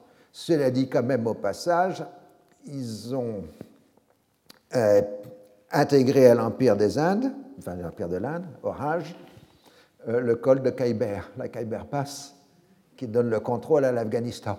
Donc territorialement, les Anglais ont fait un gain important puisqu'ils ont pris la fameuse donc, Khyber Pass, tous ceux qui ont lu Kipling et les autres, c'est combien cette passe de Khyber, enfin le col de Khyber, est un élément profond de la mythologie politique et littéraire anglo-saxonne avant qu'on la retrouve dans les guerres d'Afghanistan euh, de la fin du XXe siècle et du début euh, du XXIe siècle. Euh, donc, il y a eu cette affaire. et ensuite, on installe un émir d'Afghanistan en 1883. Ça calme le jeu. bon, mais enfin, peu d'années après, les Anglais et les Russes vont se retrouver de nouveau face à face. Et là, on a passé pendant quelques semaines au, bord de la guerre mondiale euh, à cause du Pamir afghan, où les Russes et les Anglais se faisaient face à face. Puis quand même, il y a des gens raisonnables à Saint-Pétersbourg et à Londres. On a dit on ne va quand même pas faire la guerre pour des bleds pourris où il n'y a aucun intérêt et donc, ils ont arrivé à une négociation qui conduira à la définition territoriale de l'Afghanistan telle que nous la connaissons, euh, l'Afghanistan devenant justement un État tampon entre les Russes euh, et euh, l'Angleterre. Plus, là, il faut aussi définir le Balochistan, c'est la fameuse ligne Mortimer-Durand dans les années 1890. et si vous regardez la carte euh, les Anglais ont créé un corridor afghan qui va jusqu'en Chine. Ça sert exclusivement à une seule chose, à ce que les Russes et les Anglais ne soient pas sur la même frontière. Bon, ensuite, un siècle et demi après, euh, enfin 120 ans après, ça reste un problème pour les habitants locaux. Ça, c'est un autre euh, sujet. Alors, tout ça, il faut rappeler aussi, mais ça n'a rien à voir avec le sujet de l'islam, mais que les Anglais font aussi une guerre en 1879 en Afrique du Sud contre les Zoulous. Ils commencent par recevoir une raclée par les Zoulous, ce qui nous vaudra la mort du prince impérial français, le fils de Napoléon III. Euh, et puis ensuite, bon, les Zoulous seront massacrés, l'ordre rétabli. Euh, mais enfin, cette succession de guerres qui est menée par le gouvernement conservateur explique aussi la victoire électorale de Gladstone euh, puisque le peuple britannique, enfin, proteste, rejette cette politique de guerre coloniale permanente euh, menée par euh, Disraeli après le congrès de Berlin. Et donc, on commence à parler de pan-islamisme. Et là, nous allons maintenant retrouver quelqu'un qui va nous accompagner pratiquement dans toutes les cours de cette année, dont j'ai largement parlé euh, l'année dernière, c'est Wilfrid Blunt, l'explorateur britannique. Je n'ai pas la fiche, je vous l'emmènerai après. Alors, Blunt, vous le rappelez, euh, c'est un ancien diplomate britannique euh, qui s'est lancé dans le avec son épouse Lady Anne Blount, qui est la petite fille de Lord Byron, la fille d'Ada, la célèbre mathématicienne. Ada, c'était la fille de Lord Byron, qui était la première femme mathématicienne en Europe au, 20e, 19e siècle. Et Lady Anne, donc la petite fille de Lord Byron, la compagne euh, de Blount. Et euh, les deux, le couple est allé euh, sillonner la péninsule arabique euh, pour acheter des chevaux pur sang et les ramener en Angleterre. Et donc les Blondes ont fait un élevage de persans arabes euh, qu'ils allaient acheter euh, dans le désert pour les acclimater à la Grande-Bretagne. Mais en même temps, Blount avait appris l'arabe, s'était passionné pour les causes islamiques et Blount, puisque nous sommes entrés dans l'âge de l'impérialisme, va devenir dans l'histoire le premier anti-impérialiste, le premier intellectuel anti-impérialiste euh, de l'histoire euh, européenne. Mais c'est aux alentours de 1880 que Blount va faire cette mutation. Euh, en effet, Blount, quand il est revenu en Angleterre, après des cours d'arabe, après de Louis Sabunji, donc le savonnier, euh, qui est un curé défroqué, euh, et qui est donc le professeur d'arabe de Blount, et puis ensuite, euh, euh, Sabunji a créé son journal arabe, qui est publié en Grande-Bretagne et en France, et est diffusé dans l'Empire ottoman. Euh, et il a plaidé pour une alliance anglo-ottomane dans la guerre de 1877-78. Et euh, Blount euh, l'accuse euh, d'avoir été payé par, par le Khedive Ismail pour développer la théorie d'un califat arabe. le califat ottoman est illégitime puisqu'il n'est pas tenu par un descendant du prophète, ou en tout cas de la tribu du prophète, un Koréchite. Et donc il faut supprimer le califat ottoman et créer un vrai califat arabe ça, c'est la thèse de Sabunji. C'est très important parce qu'on pense que c'est Ismaïl qui se venge d'Abdulhamid en payant Sabunji pour faire ses textes, selon la grille que je vous ai expliquée tout à l'heure. Mais en même temps, Blount va reprendre, on le verra, ce thème dans sa propre littérature, dans un livre fondamental que Blount va publier dans quelques mois, dont je reparlerai, qui est The Future of Islam, qui a aussi une grande importance sur la compréhension européenne de l'islam. Et euh, donc, en tout cas, euh, c'est Sabunji qui lance le premier en Europe la campagne dénonçant l'illégitimité du califat ottoman et la nécessité d'un califat arabe. Ce qui fait qu'en 1880, en juillet 1880, Blount est reçu parce qu'il appartient quand même à la meilleure société, hein, euh, par Gladstone, et il explique à Gladstone que le califat ottoman est illégitime et qu'on pourrait penser éventuellement pour la politique britannique à avoir un calife arabe à la place du calife. Et il explique ça aussi aux gens du Foreign Office, mais il est reçu assez froidement. Cela dit, Gladstone fait diffuser une note au cabinet britannique sur la notion d'un califat arabe.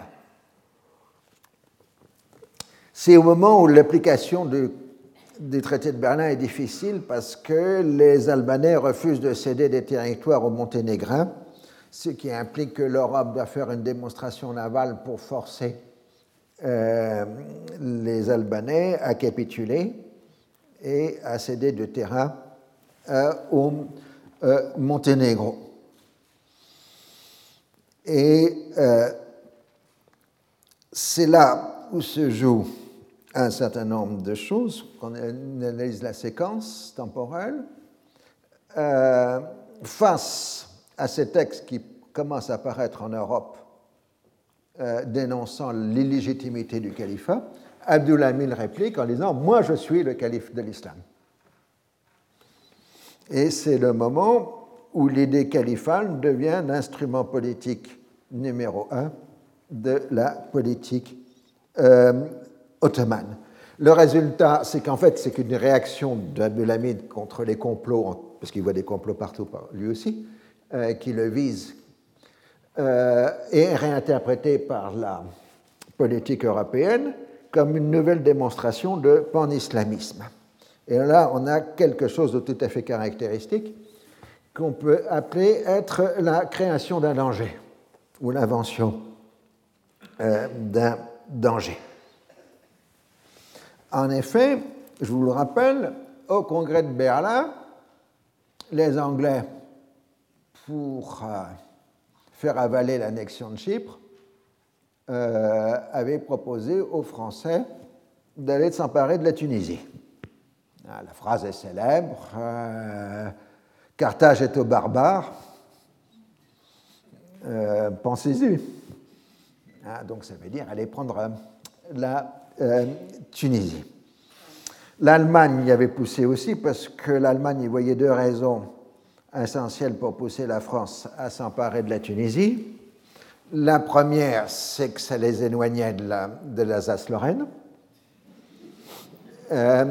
Et la seconde, c'est que ça allait les brouiller avec les Italiens. Ce qui n'était pas faux, et donc c'était dans l'intérêt de l'Allemagne de Bismarck que les Français s'emparent de la Tunisie. Et c'est donc le message qu'à Berlin, les Allemands et les Britanniques avaient transmis aux Français. Or, Berlin, c'est 1878-1879, c'est le passage à la République des Républicains.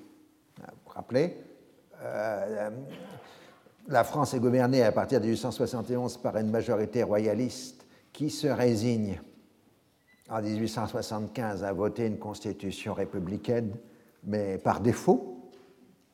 Et en 1878, les républicains arrivent au pouvoir définitivement, ce qui va conduire à la démission de MacMahon et l'élection de Jules Grévy comme président de la République. Donc nous entrons dans le cycle historique, dans la période qu'on appelle la République des républicains, euh, par rapport à la période euh, précédente, qui, était une république sans républicains, enfin qui n'était pas gouvernée par des républicains.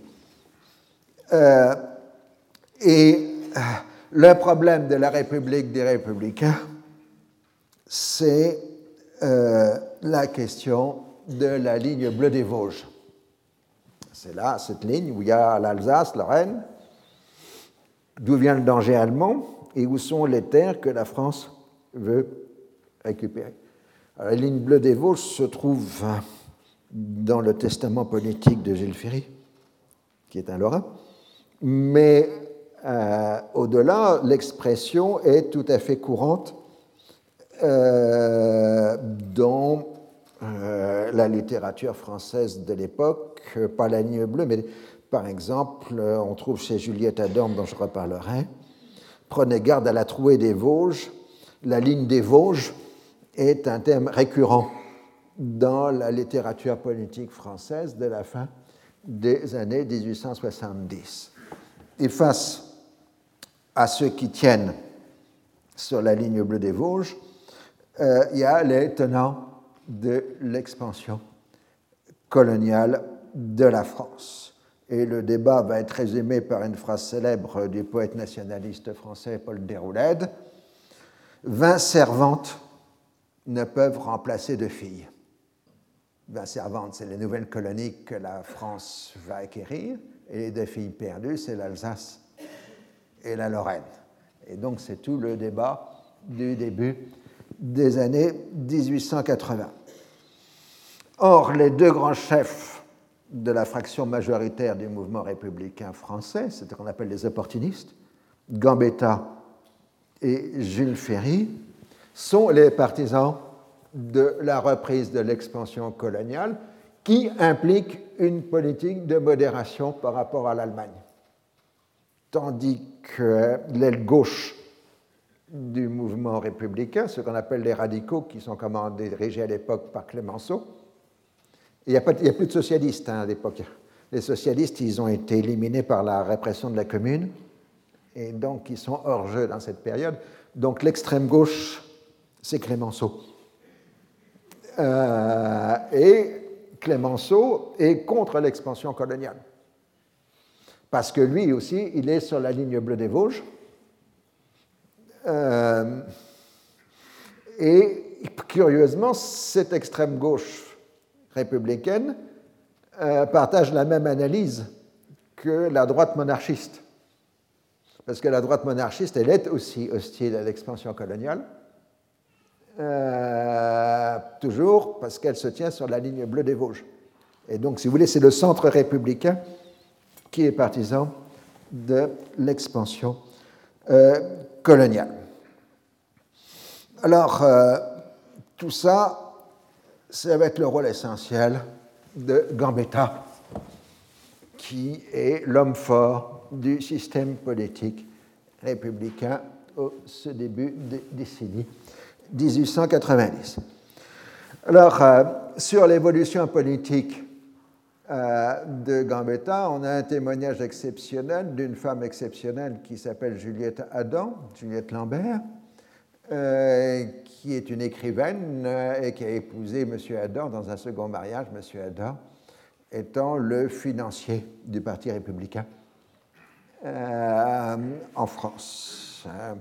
Et elle elle publie de, cette dame, Juliette Lambert, Juliette Adam, écrit énormément. Elle est la seule femme à tenir euh, une revue littéraire complète, qui est la Nouvelle Revue, dans les années 1880. Elle est donc l'égérie du Parti républicain en France et euh, elle, euh, elle s'oppose à son ami Gambetta parce qu'elle, elle veut la revanche. Elle écrit un livre qui est un classique qui s'appelle L'abandon de la revanche, qui est la trahison de Gambetta, qui a préféré l'expansion coloniale à la guerre de revanche euh, contre l'Allemagne. Et donc elle fait dire à Gambetta, dans l'abandon de la revanche, euh, en 1878, il faut, me dit-il avec impatience, tâter d'une politique d'expansion, conquérir ou gagner par d'habile neutralité l'équivalent de ce que nous avons perdu. On verra après. Quant à mon anticléricalisme à l'intérieur, tant mieux s'il est un appoint pour au dehors, mais rassurez-vous, il ne m'aveuglera pas au point de faire courir à la France le risque de perdre le bénéfice de notre action et de nos traditions catholiques à l'étranger. C'est l'origine de la fameuse expression de Gambetta l'anticléricalisme n'est pas un objet d'exportation, un article d'exportation. Euh, ce qui explique pourquoi la République sera laïque à l'intérieur et catholique à l'extérieur. Hein, puisque jusqu'à la fin, la Troisième République financera les œuvres catholiques françaises dans le reste du monde. Et euh, Gambetta explique euh, à Juliette Adam que le prince de Galles, le futur Édouard VII, euh, lui a déjà évoqué la possibilité d'une alliance franco-anglo-russe contre l'Allemagne. Euh, donc, vous voyez, toujours cette année de 1880, c'est vraiment une répétition générale euh, de tout cela. Et donc, au moment de Berlin, du congrès de Berlin, il y avait eu l'opposition. Les gens de la revanche ne voulaient pas que la France aille à Berlin. Parce qu'ils auraient pris nécessairement à Berlin des positions hostiles à la Russie. Or, ces nationalistes, enfin, les revanchards ne veulent qu'une seule chose, c'est d'une alliance russe. Seule l'alliance avec la Russie permettra de faire la guerre de revanche euh, à l'Allemagne. Tandis que les coloniaux, eux, sont allés à Berlin. C'est ce qui a d'ailleurs emporté. Comme dit Gambetta, toujours d'après Juliette Adam, il faut le reconnaître, la politique d'expansion gagne du terrain parmi nos amis, les gouvernements démocratiques ont leurs exigences, il faut caser plus de gens. Tous ceux qui se sont dévoués dans les premières luttes ne pouvant occuper le pouvoir, de grands développements d'énergie dans de hautes situations coloniales peuvent devenir nécessaires. L'Algérie ne nous suffit pas. Si à un moment donné nous ne happons pas notre part de colonie, l'Angleterre, l'Allemagne s'en saisiront. Ça, c'est le grand moteur de l'expansion coloniale, de, l'ère des empires des années 1880. On s'empare de territoire pour empêcher les autres de s'en emparer. Hein? Ce n'est pas parce qu'ils ont un quelconque intérêt économique. Ça, c'est une absurdité. Parce qu'on va faire la conquête de l'Afrique qui, économiquement, ne rapporte rien et est très coûteuse dans l'état du système économique mondial de la fin du 19e siècle. Si les Français, les Allemands et les Anglais et les Belges font le scramble for Africa, la ruée sur l'Afrique, c'est exclusivement pour empêcher le voisin de s'emparer du morceau avant eux. Hein, euh, ce qui est complètement stupide, mais c'est comme ça que les grands empires coloniaux euh, se sont construits. Euh, donc, depuis la prise d'Alger en 1830, la politique française avait été de soutenir l'indépendance de la Tunisie, c'est-à-dire d'empêcher tout retour à une autorité directe ottomane comme l'avaient fait en 1835 les Ottomans qui avaient repris le contrôle de la Cyrénaïque et de la Tripolitaine, c'est-à-dire de la Libye. Et pour euh, maintenir l'indépendance de la Tunisie, la marine française interdisait systématiquement à la flotte ottomane de s'approcher des rives tunisiennes. Euh, et cette régence de Tunisie, qui était encore théoriquement ottomane, connaissait les mêmes difficultés de constitution de l'État moderne que le reste de la région musulmane. Euh, les Européens avaient forcé les Tunisiens à accepter une émancipation des non-musulmans, c'est-à-dire euh, les Juifs de Tunisie, puisqu'il n'y avait pas de chrétiens indigènes. Euh, un poids croissant des colonies étrangères européennes, un système fiscal totalement inadéquat, une gestion financière erratique, un coût croissant de l'appareil d'État obéré par des dépenses somptuaires, d'où le recours à l'endettement, euh, donc une situation de banqueroute, donc une mise sous tutelle des finances tunisiennes. Et euh, donc, euh, puisque la France avait eu le feu vert à Berlin, les le consul de France à Tunis accélérait la prise de contrôle de l'économie tunisienne par les intérêts français, soit par la dette, soit par les projets industriels, chemin de fer, port, euh, etc. Le problème, c'est que le, les consuls britanniques et italiens, ils étaient pas, enfin l'italien était contre de toute façon, euh, mais le britannique, il n'était pas au courant que son gouvernement avait donné le feu vert aux Français. Donc il s'y opposait. Et on a une situation classique euh, de conflit consulaire en Tunisie, ce que dans la langue diplomatique euh, du 19e siècle, de la fin du 19e siècle, on appelle la maladie consulaire, la morbus consularis, qui peut se transformer en crise grave de fureur consulaire, la furor euh, consularis, euh, c'est-à-dire une guerre des consulats qui se battent les uns contre les autres et qui cassent les pieds à leurs métropoles respectives qui sont obligés régulièrement de demander à leurs consuls de se calmer, parce qu'ils n'ont rien à faire de leurs euh, histoires entre consuls qui se bagarrent pour euh, un chemin de fer, une station de métro, enfin, une station de tramway, enfin, tout et n'importe quoi euh, sont ces bagarres de consuls. donc, Londres appelle à l'ordre son consul, mais le consul italien, continue de faire la guerre au consul de France à euh, Tunis. Gambetta est le chef du Parti républicain, mais la Troisième République a pris la décision capitale de ne pas avoir de chef de majorité, ce qui sera tout le problème de la Troisième République jusqu'à la fin de son histoire.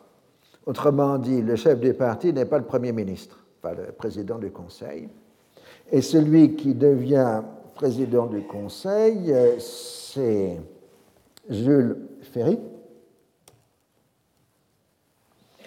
euh, qui, euh, bon, au début, s'occupe d'abord de son œuvre scolaire, bien connue, les fameuses lois Ferry.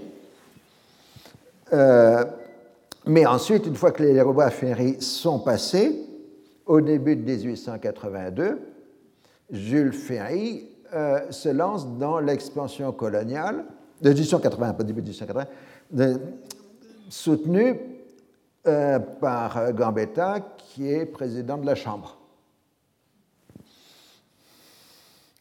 Alors, euh, pour euh, Jules Ferry, dans son texte qui écrit l'année suivante, en 1882, de façon anonyme, et qui est le premier manifeste colonial de Jules Ferry, L'abandon de la Tunisie serait le minimum des exigences d'un nouveau genre. À plus forte raison, la France ne devrait-elle pas, d'après eux, se soucier ni de l'Égypte, ni des Grecs, ni de la question d'Orient, ni de la Méditerranée? Elle n'avait qu'à faire du congrès de Berlin. L'idéal, c'est le renoncement diplomatique et la suppression des armées permanentes, un des articles les plus osés des programmes de l'intransigeance. Dans cet ordre d'idées, il n'y a que le premier pas qui coûte, et l'on ne voit pas bien en somme, à quoi il sert d'être si fort si on est bien résolu à tout laisser faire et à rester chez soi? Et il dit que la France ne peut pas se résigner à être une grande Belgique. Et ensuite sort le fameux argument des débouchés économiques. La concurrence est de plus en plus ardente entre nations européennes pour se disputer ces débouchés lointains, ces stations aux portes de la barbarie qu'un instinct sûr indique à la vieille Europe comme les têtes de pont de la civilisation et les voies de l'avenir, les nécessités d'une production industrielle incessamment croissante et tenue de, de s'accroître sous peine de mort, la recherche des marchés inexplorés, l'avantage si bien défini par Stuart Mill qu'il y a pour les vieux et riches pays de porter dans les pays neufs des travailleurs ou des capitaux, les tendances si rapidement développées par la vie moderne qui emportent les individus et les peuples hors de chez eux la science qui met à quelques heures de Londres, de Berlin ou de Paris les extrémités du monde. Jules Ferry, 1882. Euh, donc, euh, le ministre des Affaires étrangères de Jules Ferry, on va le saluer, on va faire un petit tour sur lui, parce que quand même, d'abord, il est peu connu parmi vous, et ensuite, c'est un professeur du Collège de France. Donc, donc, au XIXe siècle, on a eu deux professeurs du Collège de France qui ont été ministres des Affaires étrangères. Au XXe siècle, ça ne s'est pas reproduit. Euh, ça prouve simplement que les personnes cultivées avaient peut-être un rôle plus important sous la Troisième République commençante que sous notre cinquième euh, d'aujourd'hui. Il s'agit de Jules Barthélemy Saint-Hilaire, 1805-1895, euh, dont parcours, la carrière parcourt toute la vie intellectuelle et politique française du XIXe siècle. Jeune homme, il a participé à l'effervescence intellectuelle de la fin de la Restauration et il s'est lancé dans l'étude du sanskrit. Et on lui doit surtout euh, l'œuvre monumentale de la traduction intégrale en français d'Aristote, qu'il a commencé en 1837 et qu'il terminera en 1892. Donc euh, d'abord comme philosophe et helléniste, euh, Barthélemy Saint-Hilaire est connu c'est qu'il lui permet d'obtenir la chaire de philosophie antique au Collège de France en 1838. En 1848, il est secrétaire du gouvernement provisoire, puis député républicain, ce qui lui permet de rétablir le Collège de France qui avait été manqué d'être supprimé par la Seconde République qui voulait le remplacer par une école nationale d'administration. Il ne peut rien, il s'appelait l'ENA. Et l'ENA euh, aurait remplacé le Collège de France et heureusement que Barthélemy Saint-Hilaire s'y était opposé. Ces collèges reconnaissants l'ont élu administrateur du Collège de France pour service rendu à l'institution, mais en 1852, le coup d'État de Napoléon euh, le prive de son médaille législatif, et puis, comme il refuse de prêter serment à Napoléon III. Il est privé de sa chaire euh, du Collège de France. En 1855, il a collaboré avec les CEPS sur le projet de canal de Suez, mais dès 1858, il a démissionné parce qu'il a vu toutes les acrobaties financières qui accompagnaient l'action de l'ESSEPS. Euh, durant sa traversée du désert, donc, il continue à traduire Aristote, mais fait aussi une étude sur les origines du bouddhisme et un livre sur Mahomet et le Coran, précédé d'une introduction sur les devoirs mutuels de la philosophie et de la religion, publié à Paris en 1865. Il y donne une vue plutôt sympathique du prophète. Je cite Selon moi, l'impartiale histoire ne peut plus avoir une autre opinion Désormais, Mahomet lui apparaîtra comme un des hommes les plus extraordinaires et les plus grands qui se soient montrés sur Terre. Cet homme extraordinaire est évidemment très proche de la célèbre expression de Renan au Collège de France en 1862 Jésus, c'est un incomparable. Le livre lui-même n'est pas d'une très grande originalité. Pour Saint-Hilaire, tous les fondateurs de religion, de tous les fondateurs de religion, Mahomet est celui dont on connaît mieux le contexte historique. Il est totalement sincère, sa personnalité est proche de celle de Moïse, à qui on peut le comparer. Euh, son texte correspond à la civilisation du temps qui était relativement barbare dans la péninsule arabique. C'était aussi euh, quelqu'un qui, euh, en quelque sorte, faisait naître la nation arabe, hein, je cite. Il s'est trouvé, sans le savoir, sans le vouloir, le plus grand homme de guerre de son temps le politique le plus habile, il a fondé un empire presque malgré lui. C'est que tout était prêt dans le monde arabe auquel il s'adressait pour la révolution politique, aussi bien que pour la résurrection morale.